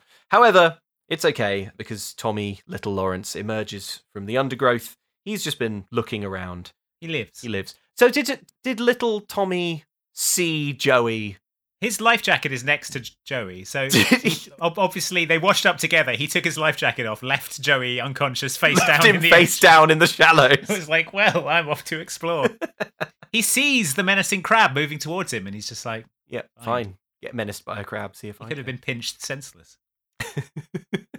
So, meanwhile, uh, Frakes and co. Fr- Frakes and the Fearsome Pirates. Fra- yeah, Frakes and his fearsome pirate crew. They find a Tiffany branded, not Tiffany, the jeweler, the ship, Yeah. Tiffany coffee cup floating in the sea. It's Jake's favourite coffee mug. We saw it earlier. yeah. They conclude that the, the Lawrence brothers must have scuttled the boat, Yeah. having realised that they couldn't outrun Frakes and his fearsome big fast boat. Yeah. But they say that they will search the entire island chain until they find them. And this is the first point at which you think, I'm not sure about this pirate crew. I don't know how good they are as pirates. But I'm also not sure about the crew of the Tiffany either, because when I watched this, Yeah. I was like, ah, that's really smart by Matthew Lawrence. He's thrown a bunch of stuff overboard to make it look like he sunk his own ship. Yeah. And so they won't be looking for it anymore. But it turns out Genius. that he literally did sink his own ship. Yes. And for reasons that later he's going to say, I had to scuttle it, I had no choice because they were definitely going to catch me. That aside, searching an entire island chain is a bonkers idea. Like, it's enormous. But he's too big a score, they say. But like you've got to think about this as like what's your what's your hourly rate, Frakes? because like he can be the biggest scorer in the world. You're going to be you're going to spend your whole life searching this island chain. Yeah. It's the start of the Belgrass Island chain. yeah, just kidnap like two smaller Lawrences Yeah. instead of the big one. Exactly. Kidnap Yeah. two small Lawrences in a trench coat. So, meanwhile, the uh, the Lawrence cousins are exploring the island. It's deserted. No one will come for them because people think they're at a resort for a week and don't want to be bothered. Says Michael. He then goes on a self pitying rant about how it's all Jake's fault. Yeah. He said he'd come back for them and he hasn't in the 15 minutes since they washed up. Tommy says that blaming people doesn't help anyone. And Michael's like, Oh, did Jake tell you that? And Tommy's like, No, my dad did. And he storms off because I guess we're still doing this. Yeah. Ugh. I guess yeah. He doesn't he doesn't blame the hundred horses that trampled his father to death. I can't remember if that's real or if we made that up. I think we made that up. he said he said he he died after an illness, Oh yeah, yeah. and that being trampled by a horse That's an would- illness. would leave you pretty. There's a ill. hell of an illness. Yeah, Yeah, exactly. pretty fatal. I that- what I've got written down here. I watched this movie quite late, so I can't exactly remember what I was thinking. But what I've written is, "Who will eat who?" well, Michael goes to sit with um, Tommy, and he's, he re- reassures them, "We'll be okay, I promise." Yeah, He says, yeah. And at this point, um, as the audience in 2023, all you know is that this film has no sequel. So they could die, Yes. for all you know. Yeah. I mean, Yeah. for all we know, it doesn't have a sequel. Maybe another decom. Maybe Cadet Kelly is a sequel to this one. I don't- It has about as much to do with it as. yeah, as it had to, as this had to do with horse sense. So who knows? Uh, so the the two Lawrences who are who are stranded attempt spear fishing. Yes, we smash cut to a ska punk uh, spear fishing montage. Um, the ska music is playing. What what a what a thing! Yep. A ska punk spear fishing montage. They've fashioned spears from uh, bamboo and nothing. Yeah. Um, they're bad at it and catching nothing. Mm. it's basically an excuse for Joseph Lawrence to thrash around in the ocean like Shirtless. shirtlessly. Yeah. Yeah. So yeah, they haven't caught anything. Then we see uh, it, it cuts to nighttime. They have built what I think is a genuinely really impressive shelter. like yeah, it's well, it's like some sort of like broad leaves being held up by some sort of logs and stuff. Yeah. It's open at the sides, but uh, you know, it's it's it looks all right. It's a crude shelter. Yeah. They admire the view, and then we smash cut to them huddled together at night under it as a storm lashes them Yeah. with sideways rain. they are soaked and sad in their now it is clear pitifully Yeah. un- not fit for purpose shelter. Uh, we're told from from the on-screen. Oh, subtitle this that is it's day so three. good. This is so good. It's like The Shining. It's Yeah. like you know when it co- when it comes in with like "Doosh, Wednesday, it's like "Doosh," it just goes day three. Yeah. It- it- Tommy is smashing a coconut on a rock and drinking the juice. Joey Lawrence still can't spearfish. What am I doing wrong? yeah, He shouts, I don't know, says Tommy, but I sure could go for one of Mark's steak sandwiches right about now. That's right. His journey of personal growth continues as he will consent to eat one of Mark's sandwiches now. that's right. They briefly have a little chat about Mark, Tommy's sort of would be new stepdad. Yeah. Um, and Michael kind of turns him around to the idea that maybe he's not so bad. Michael Michael says, It's okay. We're probably going to die on this island. anyway." so, so so don't worry. don't about it. even worry about a thing. Let's have a clip clip of that, I think. Mom seeing someone? Oh, that's cool. You don't like him, do you? What difference does it make? We may never get off this island. So they're wandering through the jungle. Tommy is describing all the snakes and spiders and crocodiles that can kill them. Yeah. Um, and it's worth noting for those who haven't seen the film that throughout this whole thing, Joey Lawrence is wearing a banana yellow do rag. uh, speaking of bananas, he spots a big bunch of them. He hoists Tommy up, uh, but they're surprised by an inquisitive emu. Do you what- why you you, you ca- stop stop stop stop stop. you can't just say things like that. you can't just say things like that. The audience you need to warm the audience up a bit first. You need to the film didn't. the film was like, oh, here's a banana gathering scene, and then bam, emu. That's true. Yeah, so they're um they're doing a leg up to acquire the sweet life giving bananas that will keep them alive. And yeah, you're you're right. You know what? You're right. An emu just pops out of a bush and startles them. Previously on a stealth emu. A stealth emu is just like bam and scares them. Uh, and they fall and roll seemingly off a cliff. Um, there is a reaction shot of the emu appearing to laugh in open mockery. So this island is full of a hyper-intelligent race of evolved emus that can understand humor and has its la- own language. And Well, well, the island of the emus will never let you leave. another fly in our spider's web. Another fly in our emu No. nest. That's right. We can spin webs. This emus. Welcome to the of island. forsaken island of the emus. Oh, I don't drink wine. They find a lab, an emu modification lab. yeah, the island of Doctor Emuro. Yeah, inside it's all sealed up, and there's just a, a skeleton in a in an office chair, The older Alex Lawrence. Yeah. The older brother you never hear from anymore. and he's written in blood on the walls. Run. um, yeah, so they scream and fall off a cliff, and then they land next to a kind of spooky looking wooden carving, and a snake winds sinuously around it. Yes. Uh, they enter a cave full of ancient carvings and snakes, and I can't believe this is a sequel to a film about ranches. Oh my god, that's exactly what I wrote. Oh, really? Getting to their feet, they find carved ruins leading into a dense cave network. Remember, this is a sequel to Horse Sense. this is the point where you're like, what the hell? What the fuck is going on? Why are the two Lawrence brothers exploring a dense cave network? It's like full on Indiana Jones yeah, kind of yeah. Also, when they ancient temple. when they roll off that cliff and land, they f- they fall onto what is so clearly a, a big Yeah, squishy yeah, crash yeah, a mat. big crash mat. Yeah, it's covered with leaves, but like it's so obvious. All the leaves kind of bounce up when they sort of flop onto Yeah. it. It looks like they've landed on a trampoline. yeah, they should have landed hard on concrete. Yeah. Um, so anyway, so they they continue to explore the dense cave network, but then Michael sees a shrunken head on the wall and panics. As a side note, I'm no expert, but I did some light googling after seeing this film. As did I. Yeah, I'm pretty sure this practice was not something that happened in Australia or anywhere near it. Pretty sure it's just a South American thing. I'm happy to be proven wrong.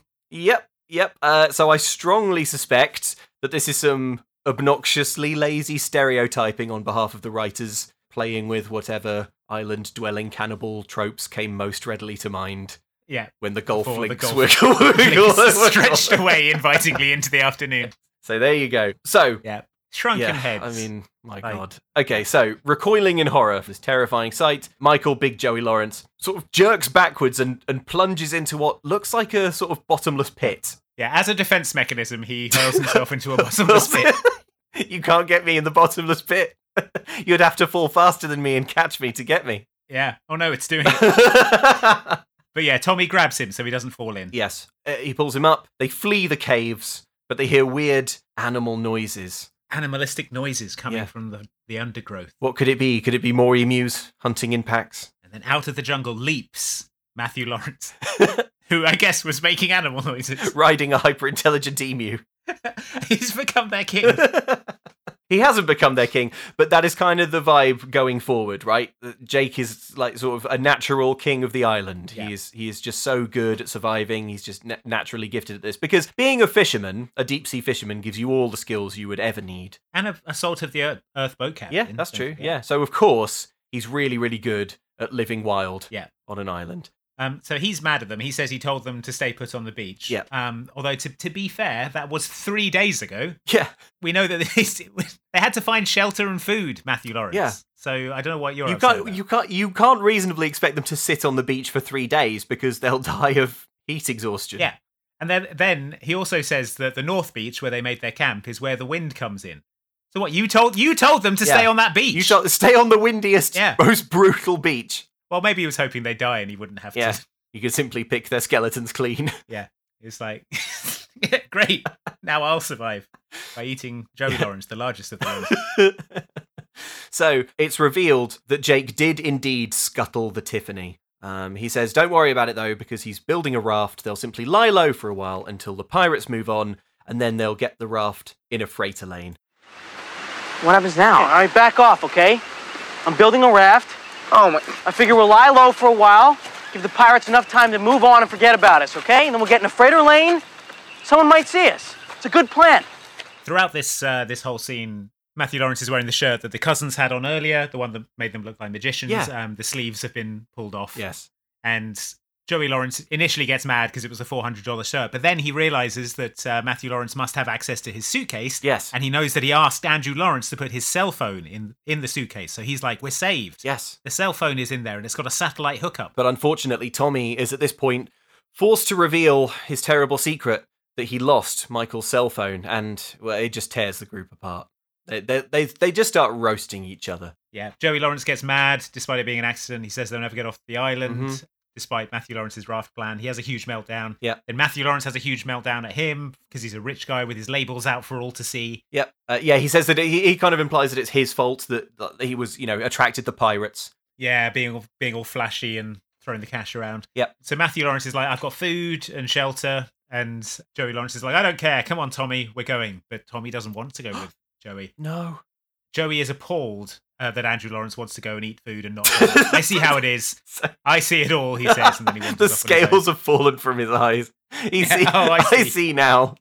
You've always prioritized staying alive over pandering to my emotions. You've always prioritized food and shelter. you and your food and shelter. You and your hierarchy of needs. Change the fucking record. Uh, no, food. Uh, no, shelter. Oh, I need water to live. Oh. Uh, no, warmth. Uh, no, water. But you sound like you ungrateful. hey, hey, yeah, he guess who goes I off on am? his own. I need water or I'll die. That's right, I'm you. I have food and convert it into chemical energy. Ooh, if, you made me sick. if I get too cold, I die. I'm wet and I've got Oh, hypothermia. if I don't eat all the time, I die. That's what you sound like. You make me sick. I'm storming off into the island Yeah. now, into the undergrowth. Storming off into the undergrowth. So now the group is divided. How long will it be before it's open war? Yeah, that's right. The new team of Andrew Lawrence and Matthew Lawrence arrive at my, uh, Matthew Lawrence's beach base. Yeah. It's it's like a coconut Ritz Carlton hotel It, with like monkey butlers. I would, I would, I would estimate that this shelter he's built is a day's work for a team of ten people. Ten, and I mean ten. well, ten I mean, training the monkey butlers alone. Yeah, of course. I mean, ten like experienced people. It's like Yeah. it's it's basically a Jimmy Buffett's Margaritaville that he's sort of. Yeah, six to- there's a huge margarita blender going in the middle of it. and Jake's like, "Oh, this. Oh, it's nothing. Don't even worry about it." Yeah.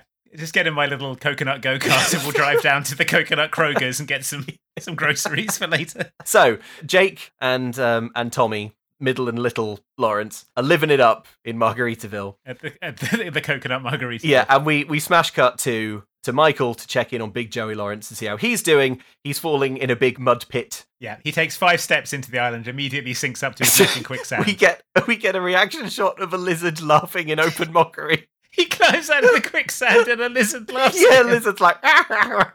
I think like I think the beach was probably the point at which Joey Lawrence died, and the rest Oh. of the film is just his neurons firing one last That time. would make sense because the rest of the film is like him working through. Yeah. Or, or yeah, like he couldn't. Yeah, it's him working through like what what he wishes would happen. Some personal growth for him. Everyone starts to like him again. Actually, I think I think it must be here when he sinks in because in it looks like quicksand, but he climbs right out of it. yeah. But I think what happens in reality is he sinks in the quicksand and dies because like Uh, what immediately happens after this is he sort of thrashes around in the ocean for a while, screaming, Why did you do this to me, Tommy? And then he looks up and sees a bikini clad supermodel oh yeah. called Heather Hitt, who is shooting an ad on a nearby yacht and has come out for a jog, then says that he's handsome and asks if he's single. Uh, a, and a reminder that throughout this entire scene, he is still wearing the banana yellow do-rag. And a reminder that throughout this scene, Joey Lawrence is a producer. that this long scene where he flirts with a supermodel. Yeah. Who's not really there. yeah, the the producer has got some changes. yeah, well, I thought, what if there was a scene where I have where I flirt at length with a supermodel? No, no, not me. The actor, um, who's who is playing the role of Uh, uh, it's, oh, this is thrusting Michael young Lynn. buck Oh, it's- Ah, Joseph. s- Joseph Lawrence. Joseph. Oh yes. Good actor. Go, glad you managed to Yeah. get him. Glad we glad we bagged him. Um, Heather Hitt, the supermodel, is introduced like it's a cameo. He's like, "What supermodel Heather Hitt?" But, but as far as I can tell, she isn't. Yeah, she's not not real. She's not real. Yeah. S- But then it's a sort of yeah a scene where he start he- then they start. but I know to she. kiss. I know she's not real in the film. But do you know what I mean? It's like, it's it's like she's a real IRL. Oh yeah, it'll be like Yeah. oh my god, uh, Whoa, Paris Hilton, Pamela or something. Anderson is here, and yeah, yeah. some sort of like celebrity of the time. Yeah, yeah. But yeah, it's weird. But yes, uh, maybe there was supposed to be one, but But then they they were like- then they found out more about the project. they met Yeah. the producer Yeah. and. Uh, but yeah, so he starts to kiss Heather Hit, Yeah. and then a pig's squealing wakes him up, Mm. and it's heavily implied that the, the pig kissed him while he was So asleep. he was making, he's kissing a pig and stuff. Yeah. And then we smash cut to him, cowering and shivering again in the pouring rain in another freezing night of brutal hunger. Even his kissing pig has left him. Meanwhile, back at the Coconut Margaritaville, Matthew Lawrence and Andrew Lawrence are feel- finishing off a meal of fresh lobsters. Tommy has eaten so many lobsters that he says he can't eat anymore. another lobster? Oh. The monkey butler will fetch you one. Oh, I couldn't eat another bite. I'll take another frozen marg, though. oh, they are good, Yeah. yes. So they're swapping stories uh, about their dads and talking about Mark. Jake confesses to little Tommy that his dad died a year and a half ago. The gold coins that they found on, from a sunken Spanish galleon in Australia weren't Yep. invested at all. They were they were all used to keep the Tiffany afloat. A reminder that this is the boat he just sank on purpose.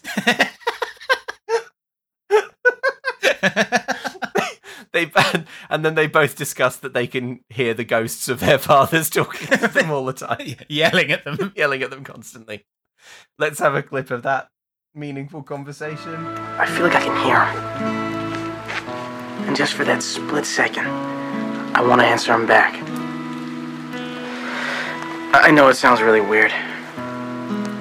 No, it's not.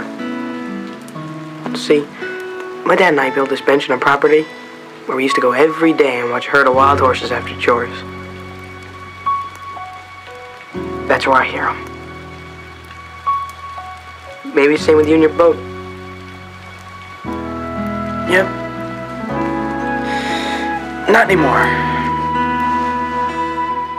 So we get a bit of uh, a bit of the pirates scouring the islands, uh, and then we have Andrew Lawrence and Matthew Lawrence. The, when we cut back to Freaks' marvelous pirate gang, Sure.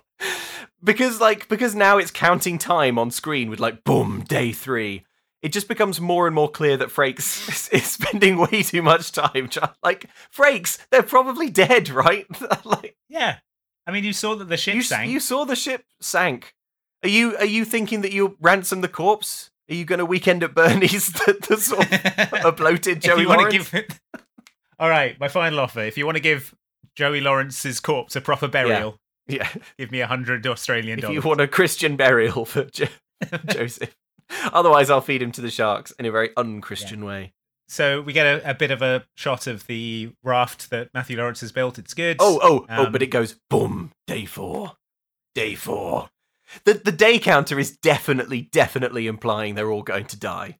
yeah. That's yeah. what a day counter says to me. It's like post apocalyptic, you know, it's like Yeah, it should start. It, the movie should start with like um, Day zero. Ocean Patrol. O- Ocean Patrol finding the corpses of the Lawrence brothers, Yeah. and going, "What the hell happened here?" yes. it's like pff, day one. It sh- yeah, yeah, yeah, yeah. It should, st- it should start with like plus 15 days, something, and then Yeah. cut to like minus two days. My, yeah, two days.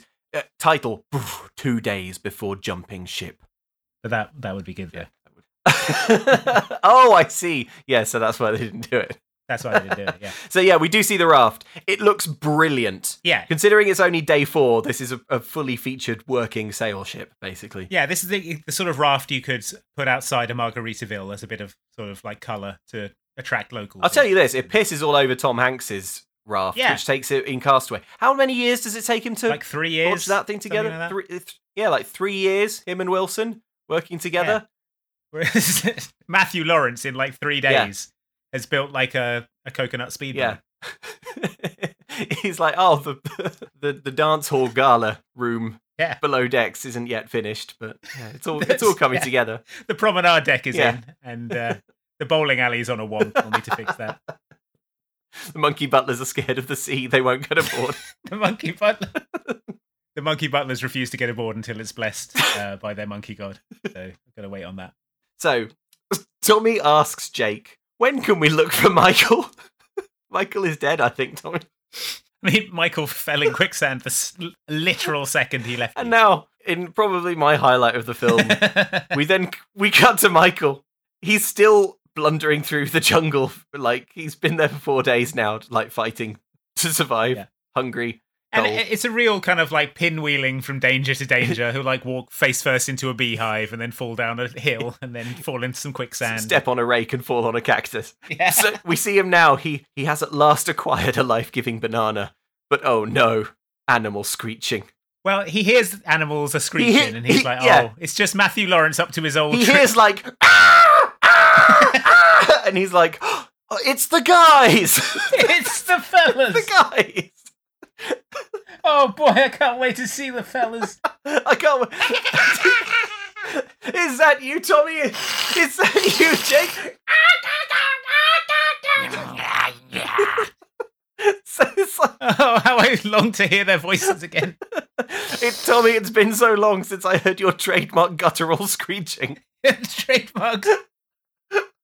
Screeching. So he sort of blunders in through. He ululating. bl- blunders through the jungle, looking towards this screeching. I suppose he's losing his mind with hunger. Yeah. But oh no, it's an emu.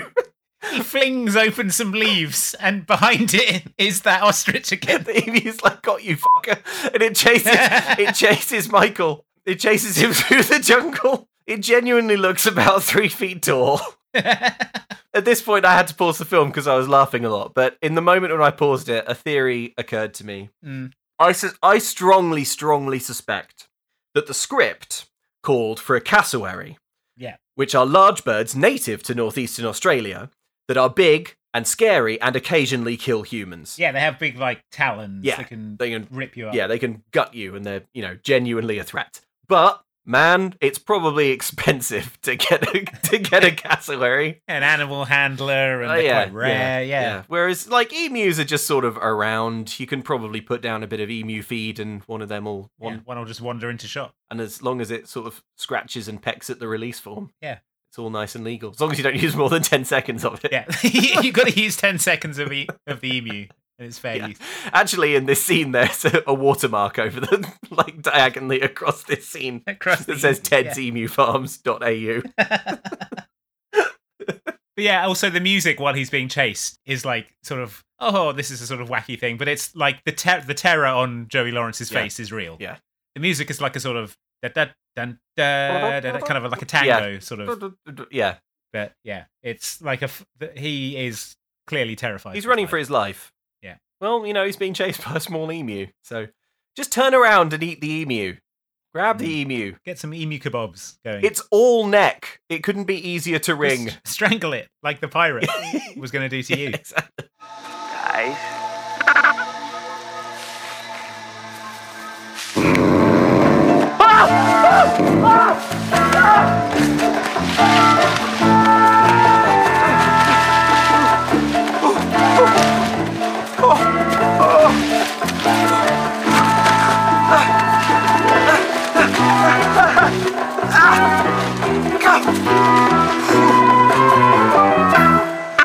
So back on the beach, uh, little Lawrence has found his his bag it washed up. Um, his Walkman is full of water. Yep. Uh, but according to Matthew Lawrence, his underwear is perfect uh, for the sail of the raft. Yeah. Um, but Uh, also uh, in the case, the, When when incorporated with a lot of other clothes, we should say he doesn't have like six foot high underwear. he doesn't say that. so I mean, at this point, for all you know, he's he's just got giant underwear. It just sounds like a like a playground bird. Your underwear would make a good sail for my raft. because your butt's so big. Andrew Lawrence so fat, his underwear is good for a sail. but yeah, also in the case is the present from Mark. Uh, his mum must have put it in there. yeah. Um, do you remember how in in Castaway he had that FedEx box that he was going to deliver, Yes. and he never opens it throughout the whole film? Yeah. It, gi- it's something to hold on to, isn't it? It's hope. Yeah, it's a sort of it's a sort of a, re- a reminder of his past identity. He's a FedEx delivery man. Yeah. and if he if he doesn't deliver that package, then what is he? He's that's the sort of shred of his identity that he has with him on the island. That he's Exactly. he won't open it because it, it's more than just a package. Yes. So Andrew Lawrence tears open this package. and it is a framed photo of his dad and him on the bench uh, in pre trampling days in a hand carved frame. like seconds pre-trampling, you there's a, there's a blurry hoof coming in, coming into the right of frame. All the horses are gathered, but one of them is staring directly at the camera. and its brow is furrowed. So this nice photo From Mark. is in an ornate frame that was carved lovingly by Mark. Yeah. Jake gently suggests to Tommy that this ornate frame must have taken a long time to carve. Yeah. So maybe Mark actually is good and isn't trying to replace your dad. He likes working with wood because he's a down home country man.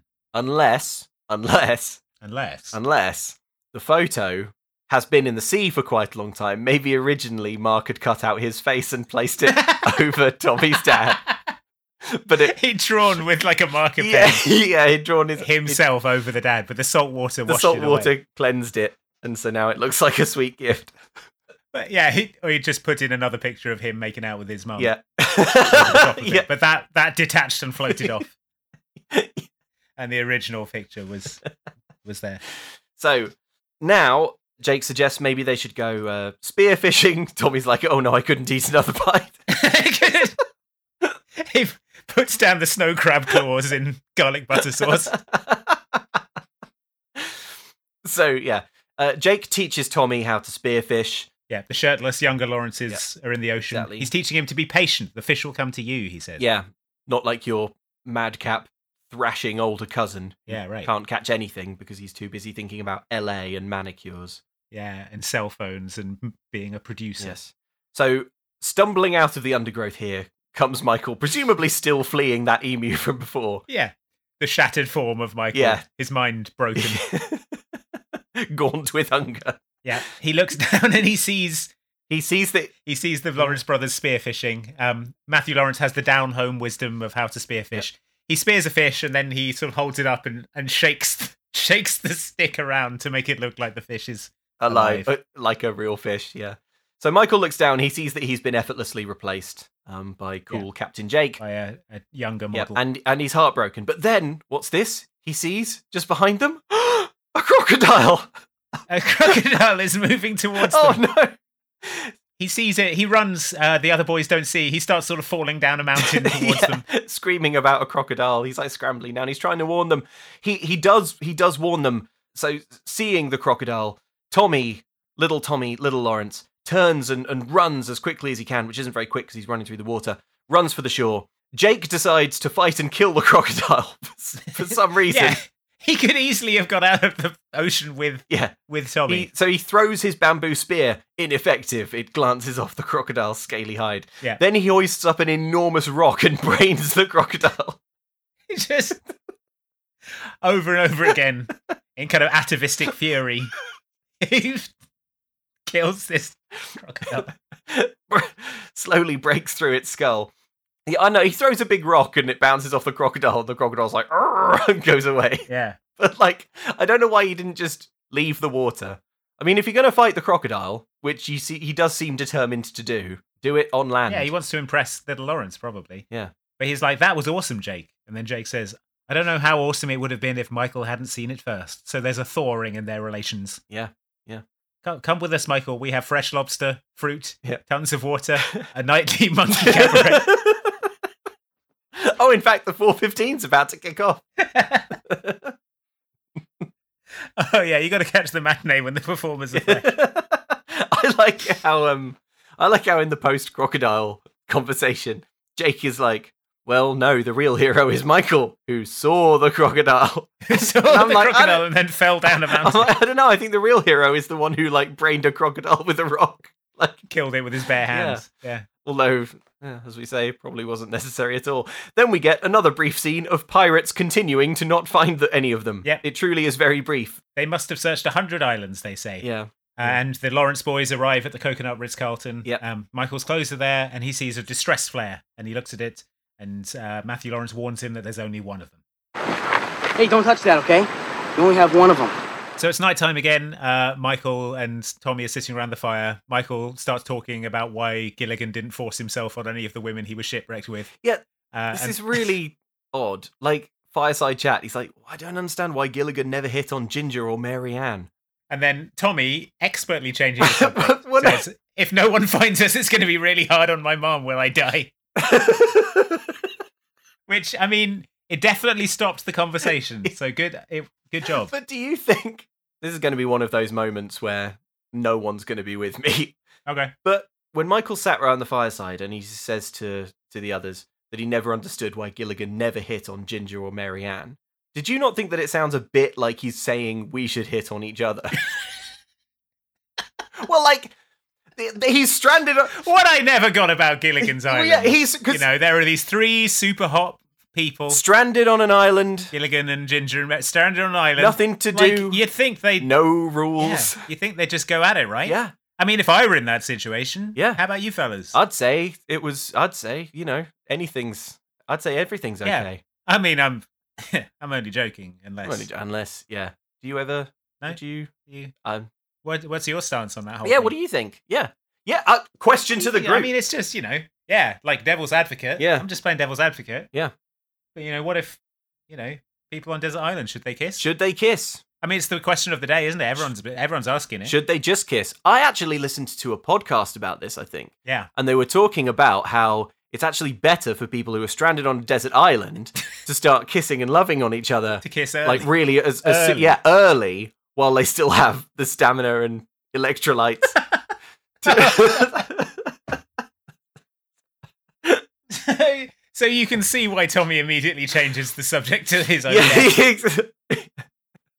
yeah. So Tommy says that he feels bad that he never told his mum that he likes Mark. Yeah.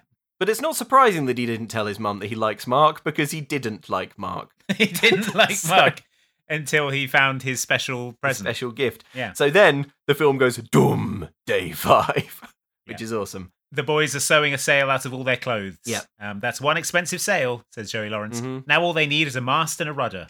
They're sort of chopping down trees.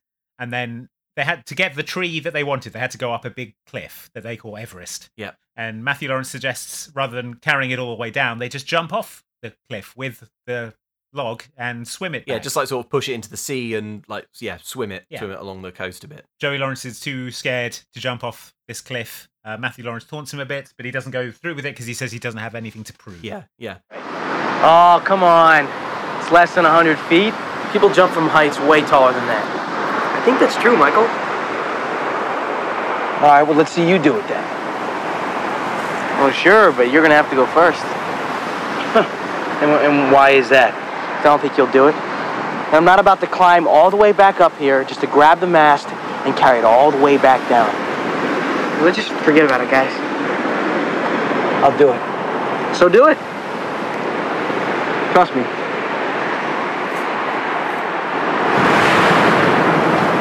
No, I'm not going to do it. Because I got nothing to prove to you. And I'm not letting Tommy do it either. Sure.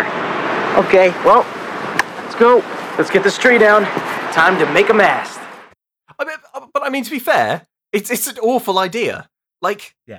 it, what are the odds that it's going to be fine if you jump into the water like off of this cliff? Probably, The odds of it being fine of you like walking it down are basically 100%. yeah, exactly. The chance of you like dashing yourself on the rocks. yeah, you wouldn't even have to dash yourself on the rocks.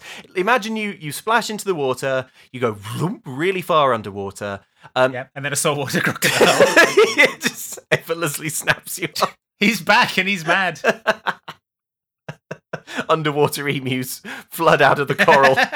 you part you part the seaweed and any emus down there. And he's wearing scuba gear. Bubbles come out of its nose. It's the last thing you see. Surprise, motherfucker. yeah, you have um Or- but like you could twist your ankle or even just graze your foot and it could be Yeah, a life-ending gets injury, infected. right? That's You it. have to be Yeah, so You don't have careful. any antiseptic here on the Well, I island. mean, I don't know. Maybe the monkey butlers have opened a dispensary or some sort of like The a monkey crude butlers have pharmacy. synthesized penicillin. yeah. Well, the boys at the monkey The monkey butlers are like, now make sure you finish the course. the boys in the lab, the re- the R and D department. so anyway, now days six, seven, eight, nine all pass quite quickly in a montage of Yeah, they're all learning, Learning. and growing Yeah. and just plain having Yeah. fun. They're catching lobsters in underwater caves and having all kinds of bonding. They're and building that. They're enjoyment. building s- the sail. They're finishing the raft. It's just Yeah. the island is a paradise. They're all having a good time. Day nine, the mast is up, the raft is built. Day ten, they hear distant muffled noises. It's a plane flying overhead. The flare, says Michael, and he runs. Jake comes out, uh, but too late. He realizes what's happening. Michael f- grabs the f- flare and he fires it. The plane doesn't see it because it's a commercial airliner flying at 35,000 feet. let's have a let's have a clip of their argument because it's great. No! What are you doing? Oh, no! Idiot! It's a commercial jet flying at 35,000 feet! Oh, we needed that when we went out to sea! If you're afraid I would have seen it now, just be blind luck if somebody sees us! So the plane doesn't see the flare. but who does see the flare is the pirates currently searching all 100 islands Which for these Lawrence which boys. is also which is still exceptionally lucky because they've like, so one of the pirates seeing this flare says too easy and i'm like you've spent 10 days searking fruitlessly among the island chain i, w- I wouldn't describe this as too easy at Yeah. all Yeah, that's true. This is now like day 10 of their fruitless search. these these are the most loyal pirates you could ever hope for like frakes has found a really good crew Too easy. too easy. They're like, hey, no one's like, hey, Frakes, do you think maybe we should go back to the mainland and I don't know, rob a convenience store or something? That, or, or, I don't know. Like I, you know, I w- I'm a pretty good pickpocket. I got all this money in his wallet Yeah. by easily pickpocketing him. It took one second, and Yeah. I could have done it Probably five someone else times. will turn Yeah. up who's rich. Let's do that again. No, no, no. No, no. We've got to find the bloated corpses of these three. it's too rich a plum. Too rich a plum, yeah.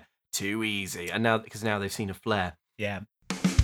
So, Luke, in this film, the Lawrence brothers, they use all of their clothing to create a sail They do, yes. with which to, to build a raft. Now, if they wanted to build a sail out of like really durable, hard-wearing clothing, but also to signal to other passing boats that they're fans of the hottest video game franchises, where do you think they should go and shop for that? There's only one place they should go, and it's insertcoinclothing.com. If you're worried that once you get into the freighter lane, you're only going to get picked up if the freighter in question is a big fan of Ghost of Tsushima. I mean, if I'm a freighter captain and I see like I don't know an Abercrombie and Fitch sale, I'm just driving straight over that raft, Ah, I'm not not picking that not up. even slowing down. But what's this? Elden Ring. Oh, hang on. Man, we love that in the games room on our freighter. Wait a minute, is that a is that a Yakuza t-shirt? Ah, nice. Is that the jacket that's got the back tattoo of Majima from the Yakuza series on it? Ah, sweet. Slow, slowed at the engines. Drop the ladder the over the engines. side, boys. Hard, hard astern. We must get these poor malnourished men aboard and find out and talk. And get them in front of Ghost of Tsushima. Yeah, and talk to them about Yakuza, which we also They like. probably haven't played it for ages if they've been stranded. So, if you want to give yourself the best chance of making friends with some nerdy freighters, then you will want to head to insertcoinclothing.com. And we have been given, because we're so cool and special, a code that you, listener, listener Lawrence, can use on your online orders. And what is that code, Andy? That's right. If you enter the code SHIP happens, S H I P H A P P E N S, you get 10% off online orders. Codes are not applicable on charity items, bundles, gift cards, postage, and some products at launch. Codes cannot be combined with other deals or promotions and are valid until the end of 2023. So, thank you very much to Insert Coin Clothing for sponsoring this episode and for making sure that we only get picked up by the nerdiest freighters in the shipping lane. Yep, I'm running my PlayStation flag up to the top of the mast. Oh no, it's an Xbox freighter. Oh no! and the console wars are still raging. Oh my gosh, they're unleashing a full broadside! a rippling broadside is tearing through the raft. oh no! Great, nice work, Luke. Oh. Had to go and be a Sony pony, didn't he? You're right, Xbox.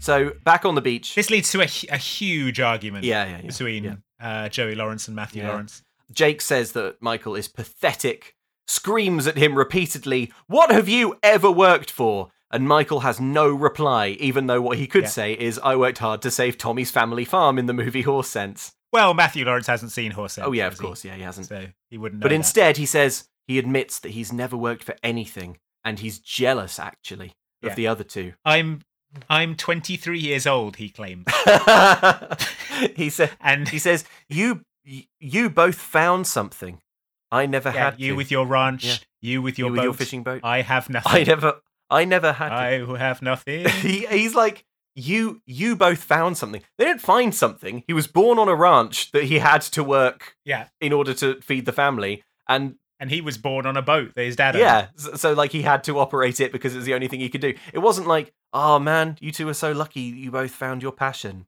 Yeah, it's not like uh, Andrew Lawrence bought the ranch aged five Yeah. with his yeah self-made b- baby money. grew up in an orphanage and wrapped his meager possessions up in a bindle and struck out for a ranch with big dreams of Big dreams of being trampled to death by a hundred horses. Yeah, so I'm 23 years old. He lies. Yeah. um, so, I have nothing. I never had to work for anything Mm, in my life except for all the stuff I worked for in the last Yeah. movie. you both found something I never had to. Anyway, later, so they have this big argument. Later, Jake and Tommy, which to remind you is Middle and Little Lawrence, are walking the cliffs. And I don't know why, maybe just walking off dinner. It's just well, they're yeah, constitutional. all that garlic butter, you know, Yeah. Makes me drowsy. those the parmesan truffle fries really Why don't we take why don't we take these arancini balls to go? I've got a, I've got a picture of hurricanes. Let's uh, let's go have them on the beach. So they're strolling along the cliffs. They see the pirates down below in the bay. Smoking a cigar, hand rolled on a monkey's thigh. a monkey a monkey butler is wheeling their golf clubs. We're going to knock a few balls over the back nine.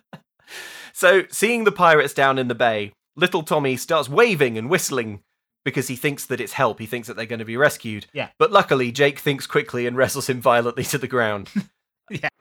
Hey, Jake, look! Hey! Hey! Hey! Hey! Hey! the pirates are like, "Hey, did you hear whistling?" I don't know. It's like in a video game when like a, an enemy Yeah, is what was alerted. that Yeah, noise? what was that noise? Hmm. Must have must Yeah. must have been nothing. Must have been the wind. So the two lads they flee for the raft and they run it out to sea.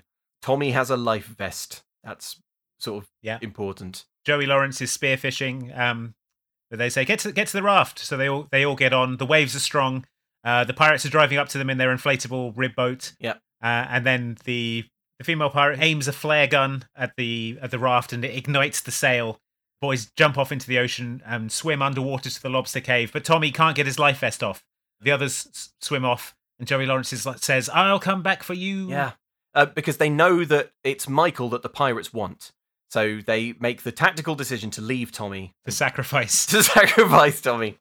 the weakest, smallest Lawrence. exactly. There's no meat on him. So the stronger, t- larger two may survive. But they say that they're going to come back for him. So the the two the two big Lawrences swim for it. Yeah, um, Andrew Lawrence is captured by the pirates. Uh, pirate, the blonde pirate, dives in to look for the other Yeah. two, but the, those big-lunged boys are hidden too well. Their secret lobster cave is too secure. yeah, the guitar in the background is going absolutely Yeah. nuts. In fact, let's have a clip of that guitar going nuts.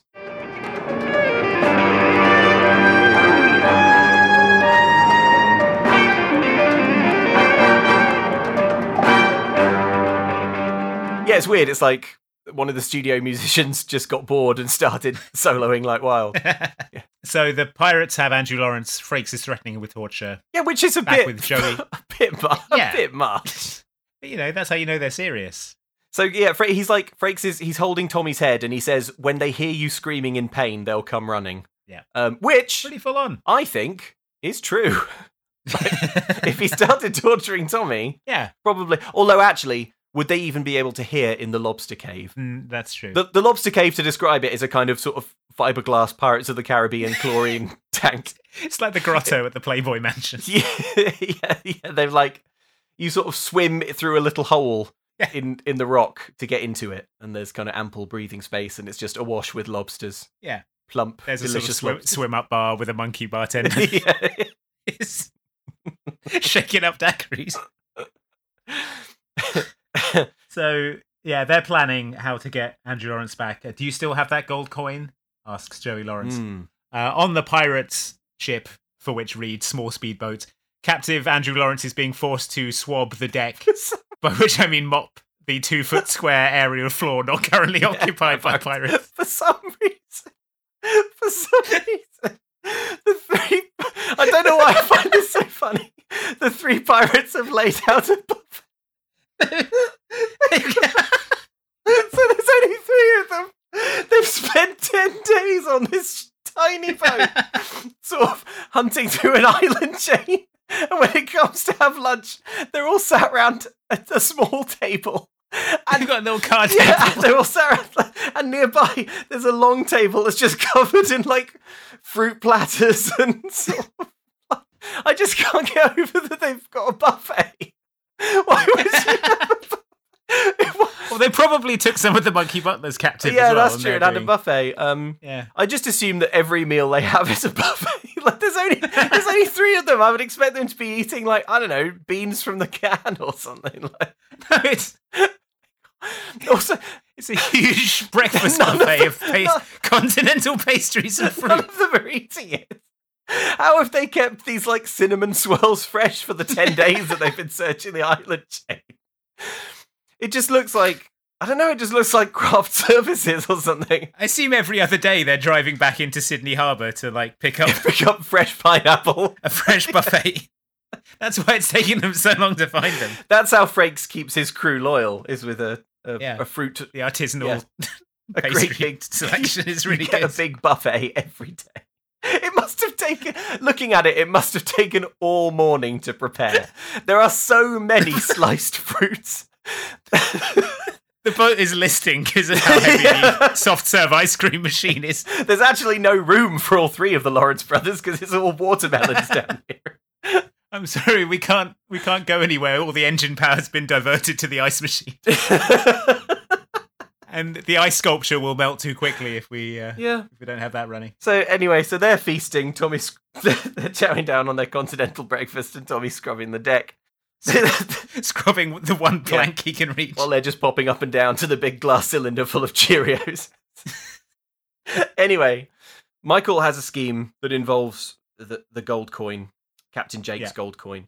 He tells Jake that he's sorry about his boat, he's sorry about the Tiffany, and Jake confesses, I hated that boat. he says that he says that I hate. I this hate scene. to see actually. Actually, you know what? That's going to be important later. He says, "I hated that boat." He said that this Yeah. was. He said that this this fishing thing. It was my dad's life. Living on a boat. It was my dad's life. It's not what I wanted. I think I only stuck it- with it for so long because my dad loved it. Yep. Now I'm finally free. That boat's been sinking for a long time, and I've been hanging on to her for the wrong reasons. Damn. This movie is just three boys dealing with their dads. Um, it's Yeah. beautiful, really. Michael gives Jake his watch. No, wait. Have I got? I've got that the wrong way around. Sorry. Jake tries to give Michael his watch back, and he's like, um, I've been blaming people for the things that I don't have, but that's not me anymore. You take this watch. But then Joey Lawrence says, I won't take it. I want you to have it. And they have a real nice bonding moment. Yeah, and also that watch is probably worth quite a lot. You could. Boom, day 11. Dun, dun, dun. Joey Lawrence is standing on the beach. The pirates see him and they drive over. Andrew Lawrence is being manhandled. Joey Lawrence has a different colored do rag on. Michael has. Yeah, where's he got that from? I, where's he getting all these do Frankie rags? Butler's running up on the That's, sewing machine. that's true, yeah. Uh, so Michael has come to parley. The pirates pull the dinghy ashore. They're all three of them are stood there. They've got Tommy held captive, and Michael tells them that he has a way to get them ten to fifteen million dollars Yeah. in gold coins. Let's hear him explain how. I found a whole ton of those right here on this island. But you won't get any of it unless you promise me you're gonna let Tommy go. Why don't you just tell me where they are, pretty boy? Because I won't. Tommy and I figured we'd be dying on this stinking island anyway. So by shooting us, he'd just be putting us out of our misery. Yeah, he shows the coin. I'm listening, says Frakes. I found a whole ton of these on the island, but you won't get any of them unless you let Tommy go. Frakes pulls a gun. Shit, says Joey Lawrence. I didn't consider. I didn't consider. I didn't consider these pirates would have any kind of weapon.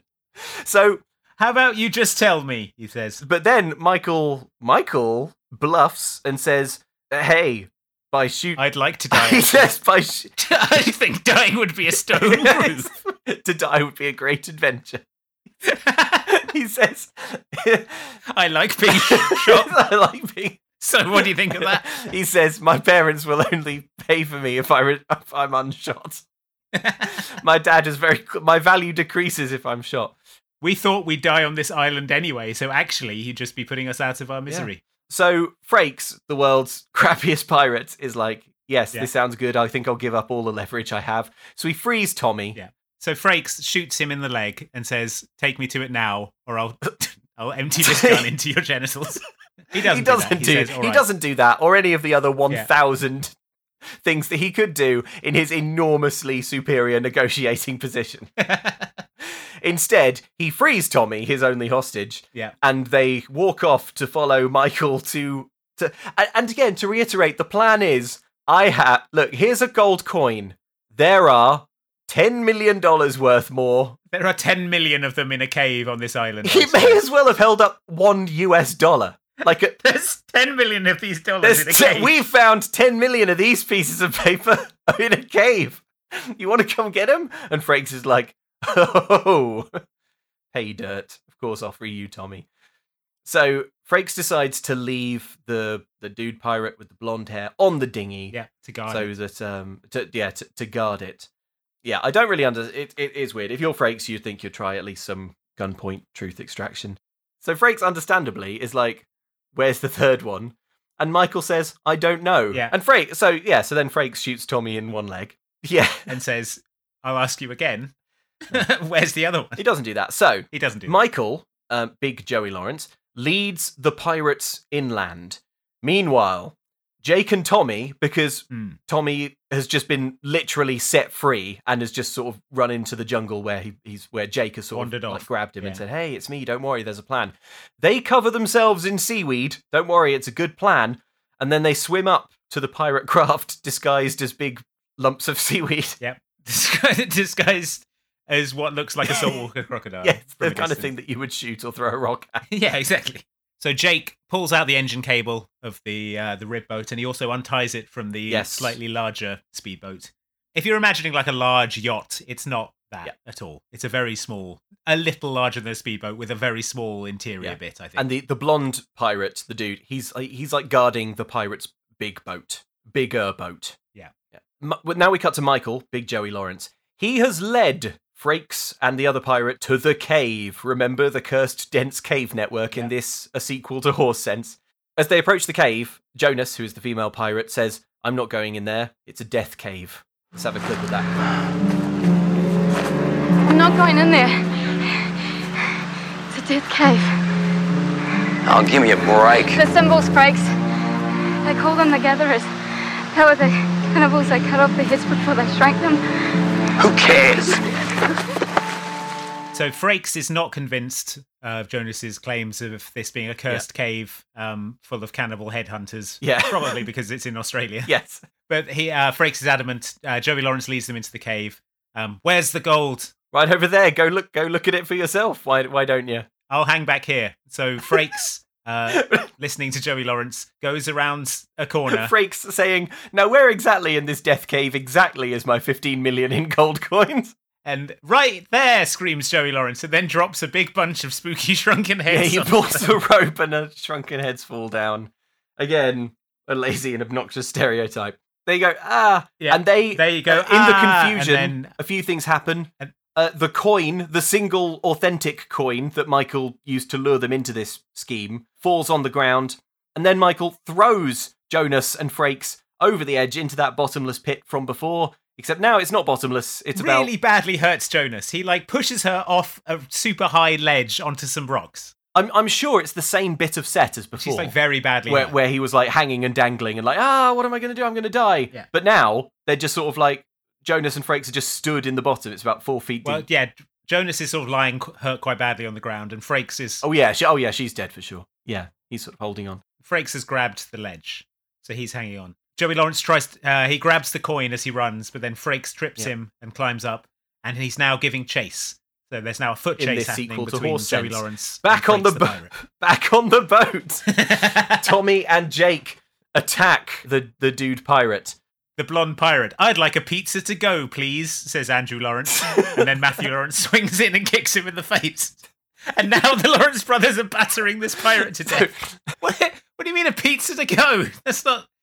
He should have said something like, "Oh, I think you'll get a kick out of this," or um, "Get ready for Swash to feel the long arm of the Lawrence," or Yeah. I don't know. or, or or so you like piracy, do you? Well, illegally download this kick, and then Yeah. bam. Okay, you know what? Maybe the pizza line isn't so bad. Um, now good. that we've workshopped it, I can see how they now, landed that, there. now that I've thought about it, yeah. So they batter this pirate and then knock him overboard and steal the boat. Uh, he swims up to the inflatable, sees that the cable is cut, and he's defeated and He's angry. frustrated because he's been outwitted by two young men, but he—I mean—he doesn't know that they're salt of the earth, real. Yeah. that they're so real, real Americans. He doesn't know that they're real Americans who work with their hands and live on ranches and boats. So, meanwhile, cut back to Michael, Big Joey Lawrence, who is just running from Frakes. He's running on the beach. Frakes is about five feet behind him and has a gun, And but has a gun, but but never fires it once. and at this point, it's clear that there is no ten to fifteen million dollars worth of gold coins because he took him into the death cave where he promised there would be some, and then he and just then he did a Halloween Horror Nights haunted house jump scare on him, and then ran off. tipped him in a hole. so, Yeah. meanwhile, on the big yacht. Oh, we should say earlier on in a bonding moment, Jake and Michael they they made an agreement. Michael Michael said to Jake, "Look, the important thing is that we we have to save Tommy.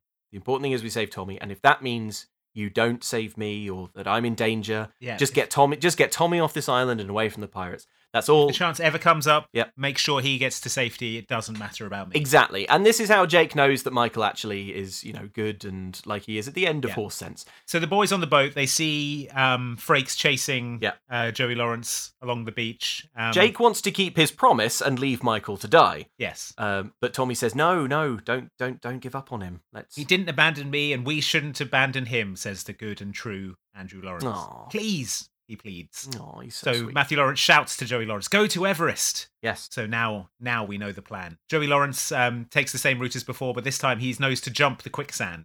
Frakes doesn't know about it and falls in, so he's gained some time. Michael makes it to the top of Everest, and his only hope now is making the jump that he was too scared to do before.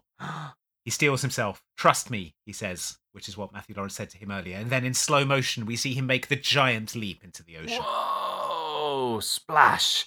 Frakes is furious. He's at the cliff edge. He tries to shoot him in the water, but his gun is full of quicksand. it's full of quicksand somehow. The music is ludicrously dramatic as, Yeah. as Frakes screams.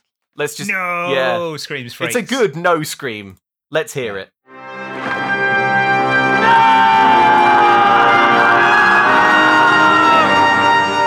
Oh damn! It is good. So Michael swims out to the boat. The boys are all happy. He climbs aboard. Uh, they now have the pirates' little speedboat. We did it, and they all hug. Jake radios it in from the pirates' radio. Yeah. Uh, lets lets everyone know that they're okay, and they get back to port to find that their parents are there, having presumably been Yeah. flown out for corpse identification.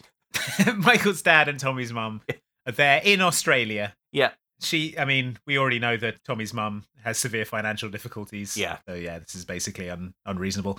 The parents are really calm, really calm. Yeah. Like they are so chill. They're like, "Hey, good to have you back." But let's remind ourselves of what's happened. They've lost their children for ten days. Uh-huh. certainly would have thought and probably been told by some authority figures they are most likely dead. Yep. Then found out, oh, actually they are alive, but they were attacked and chased and pursued by murderous pirates And crocodiles and emus. and crocodiles and emus for the best part of a fortnight. Uh-huh. So like uh, they're probably not coming back the same, you know? yeah, and Andrew Lawrence's cholesterol is through the roof. because of the rich, Yeah, that's- the rich food and the cigars he's been smoking. His lungs are ruined His- with these cigarillos. So, uh, but no, everyone's fine. The parents are all chill, and we cut to everyone having a lovely big lobster meal. I'm surprised that Jake and Tommy can manage any more lobster. well, they they don't. They're eating hamburgers. oh yeah, yeah. you can see on their plates. But they they so the boys introduce Jake to their families. Before this, they've all sort of happily reunited with their families, and Jake is just sort of watching this like a Victorian ghost. But they're like, "Hey, we'd like to introduce you to Jake. He saved our lives." And Dad is like, "Well, Jake, you'll come for dinner, of course." yes, of course. So Um, so they're all sitting around eating dinner. Michael isn't there, but he walks up and they say, Where have you been? And he says, Let's just say preparation has met opportunity in a sort of weird way that makes it sound like he just took a big shit or something. like, honestly, that's what it sounds like. well, I mean, you know, he's been ten days eating Yeah. nothing but like bits of coconut and If bamboo. you and- walk in from off camera and sort of s- like basically slaps his belly and goes, Well, let's just say preparation has met opportunity. Do you mean you stole food from someone's table? No, apparently he's created a job opportunity. oh my god, this That- this is absolutely wild. So yeah. he reveals that they were going to put the pirates' boat up for auction. Yeah. However, there was some reward money that the brothers claimed Cousins. for, for bringing Frakes in, and Michael decided, made the executive decision to use the reward money to buy the pirates' boat. Yeah, the reward money that by rights is split between the three of them because they all bought in the Yes. pirates. He didn't tell anyone about this money. No, what he's done with it is spend all of it on a boat, and he says we're all going in on a charter business. That's right. We're renaming this pirate boat Tiffany 2. Yay! Hmm. Jake is the captain and we're going to be partners. Remember earlier today, Jake, when you said that you didn't actually like living on a boat? Yep. And that it wasn't your dream at you all. hate the sea well, and good news. I've taken your reward money and reinvested it in another Tiffany. in a much, much smaller boat. Yeah. And, w- yeah, what kind of tours are you going to give on this rinky dink? Like the old one had like three decks Yeah. and sort of living quarters Yeah. and stuff. I haven't seen inside the pirate ship, but it is markedly smaller, at least half the size of the Tiffany one. Also, brilliantly, Michael then goes on to explain how this this incredible three way business is going to work. and the way it's going to work is he and Tommy are going to go back to America, and Jake is going to do everything. do all of the work. It's so it's, Uh, he says, "Dad, Dad, I want to pay you back the money out of my share of the profits of this business." and he, and his dad says, "Oh, will you be moving to Australia?" And he's like, Absolutely not. The dad says, "Oh, will this will this be profitable?" It doesn't sound like it will be. "I'll be letting Matthew Lawrence work his ass off, and I'll be creaming off thirty percent." We'll just be taking sixty six percent out of the country. Well, Matthew Lawrence does all that, and then Yeah. Matthew Lawrence is pathetically grateful for this. Yeah, he, he just is. he spends the whole conversation staring at a crappy baseball cap that says "Captain" on it. Yeah, he's like, "Wow, He was a captain before. really? I get to drive tourists around in this." Crappy tiny boat and take home an entire 33% of the profit, which I'll remind Run you the entire is not going to be anything for ages because they had to spend a lot of money to buy this boat. So, like, they're not starting from zero financially. They, it's going to take a lot of chartering to make that back. Yep. It's an incredibly poor deal for Matthew Lawrence. A partnership it is, says Joey Lawrence, and then we fade out on a shot on a shot of the tiny rubbish boat. And then the fucking music starts again.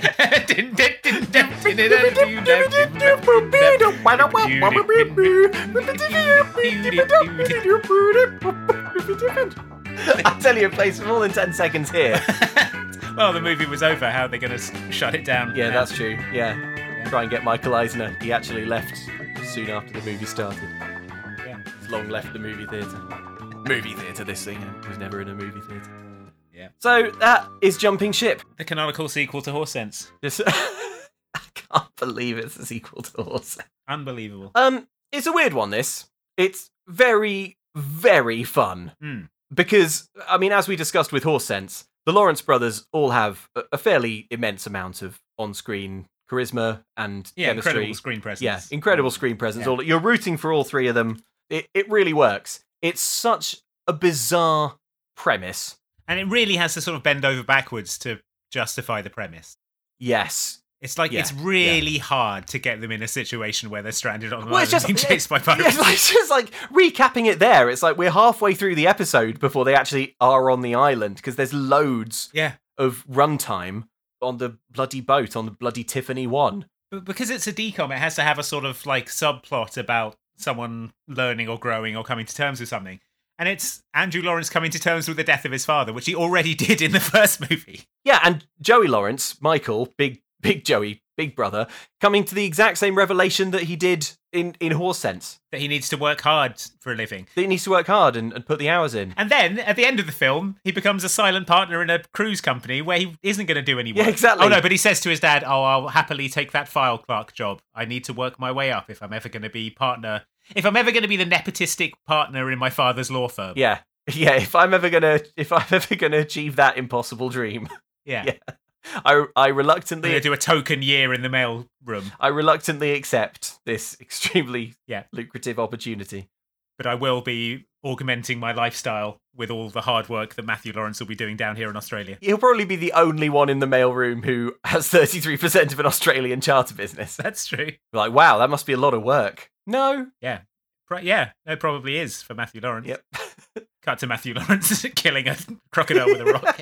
Captain Jake dragging a tourist out of the clutches of a killer emu. Ca- Captain Jake's very first charter. He gets pursued by pirates and shipwrecked on an island. How does this keep happening? oh my god. All right. That was Jumping Ship. It really, I mean, for me, it really li- lived up to expectations. I Yeah. mean, we hyped this one up a lot, but I've had a wonderful time recapping it. I don't know how we both remembered it having a, a, a rocket propelled Yeah, grenade right. launcher in it. All I can But- think is that it was the bit where maybe they fire a flare, because that does have no, like, there was definitely an RPG. but like maybe going we, on. re- I don't know. Must be a different movie. Yeah, I don't know. I definitely remember a rocket propelled grenade being fired. Yeah. So, Oh well. uh, can I read you an email? Yes, please. This one comes via Ben. Ben, thank you very much for your email. Andy, you're going to be psyched about this one. Okay. Hello, MCC crew. Hello. This might be mildly interesting to you, but funnily enough, I have exactly one memory of Dactyl Nightmare. Oh, the VR game from First Kid. Exactly. In seventh grade, I was on a group trip to Disney World, and Epcot, RIP Norway Trolls Ride, was doing a big display about video games. Of course, they also had to have the cutting edge of VR technology, and so in 1997, I had my only experience playing Dactyl Nightmare. It was, says Ben, actually worse than it looks. How? I can't believe it's worse than it looks. It looks awful. Looks like the worst game ever made. Ben says, I spent the entire five minutes with it trying and failing to shoot the pterodactyl. After that, we went back to the Magic Kingdom, and my little brother got so scared during the extraterrestrial alien encounter that he threw up on himself. Good time. Thanks for the podcast, Ben. Thank you, Ben. I really enjoyed the coda to that story. Thanks, thanks, Ben. That's brilliant. So there you go, Dactyl Nightmare. I'm just imagining like the, the, the pterodactyl is is sat there on a stool, like smoking a cigarette, and he's just like walking around in circles trying, to, shoot it. All the bullets just sort of slowly, Just pinging slowly off in the like walls. two frames, kind of bloop, bloop, bloop, bloop, going off. Yeah. Uh, you can find footage of Dactyl Nightmare on YouTube, um, and when you watch that, you'll think this can't possibly be worse than it looks. So yeah, pretty impressive. Thank you, Ben. So there you go. It turns out it is. If you want to get in touch with the podcast, you can. Lucky you, you can do so by emailing momcan'tcookpod at gmail.com. And of course, we would love it if you would give us a five star review wherever you listen to your podcasts. Yep, you can also write reviews of this episode on Spotify now. You can write episode reviews. So maybe let us know what you thought of this film or who your favorite Lawrence brother is. And don't forget that if you want more Mom Can't Cook in your life, if you can't bear the thought of waiting an entire fortnight to listen to me and Andy talking about something that happened on the Disney Channel in like 1999, then you do not have to wait because you can become a member of the good church of Mom Can't Cook Extra Helpings uh, by going to patreon.com slash extra helpings and finding all of our bonus episodes where we're recapping So Weird, which is So Choice. which is something that happened on the Disney Channel in 1999. Andy, what decom are we doing next time in a fortnight? The decon we're doing next is Stuck in the Suburbs. from Yes! 2004. So I will good. read you the description now. Yes, please. From Disney Plus. Brittany Ahrens is a regular teenage girl bored with her predictable life in the suburbs, but all that changes when pop singer Jordan Cahill comes to town and accidentally switches phones with her. Brittany teams up with her best friend Natasha to get it back to him, and along the way discovers that the life Jordan leads isn't the one he wants, but what his record company wants for him. Oh, now you're probably thinking, how can a decom with its low production values possibly tell the story of a massive pop star in 2004? And the answer is, it can't. so let's find out how it goes when they give it the old college try. So look forward to Stuck in the Suburbs next time on Mom Can't Cook. Yeah. Don't forget to check out our Patreon if you want more Mom Can't Cook in the between weeks. That's right. Get your bonus episodes. Uh, we will see you next time for Stuck in the Suburbs. In the meantime, Luke and I will be on an island building a coconut margaritaville. Who's in? Yes. Well, I'm in, I hope. Well, I mean, if the monkey doorman lets you in, Oh, not wearing those shoes. they're flip flops, obviously. Yeah, well, get some proper coconut shoes like I'm wearing. Go to the, the monkey cobbler. He'll, he'll run you up a pair. Uh, he says he's shut. It's Sunday trading hours. Yeah, well, that's what, that's what he says to people he doesn't like the look of. Oh, man. This, Wait, what do I need to get into the monkey cobbler? this, this sounds like an adventure game from the 90s. yeah, yeah, yeah, yeah.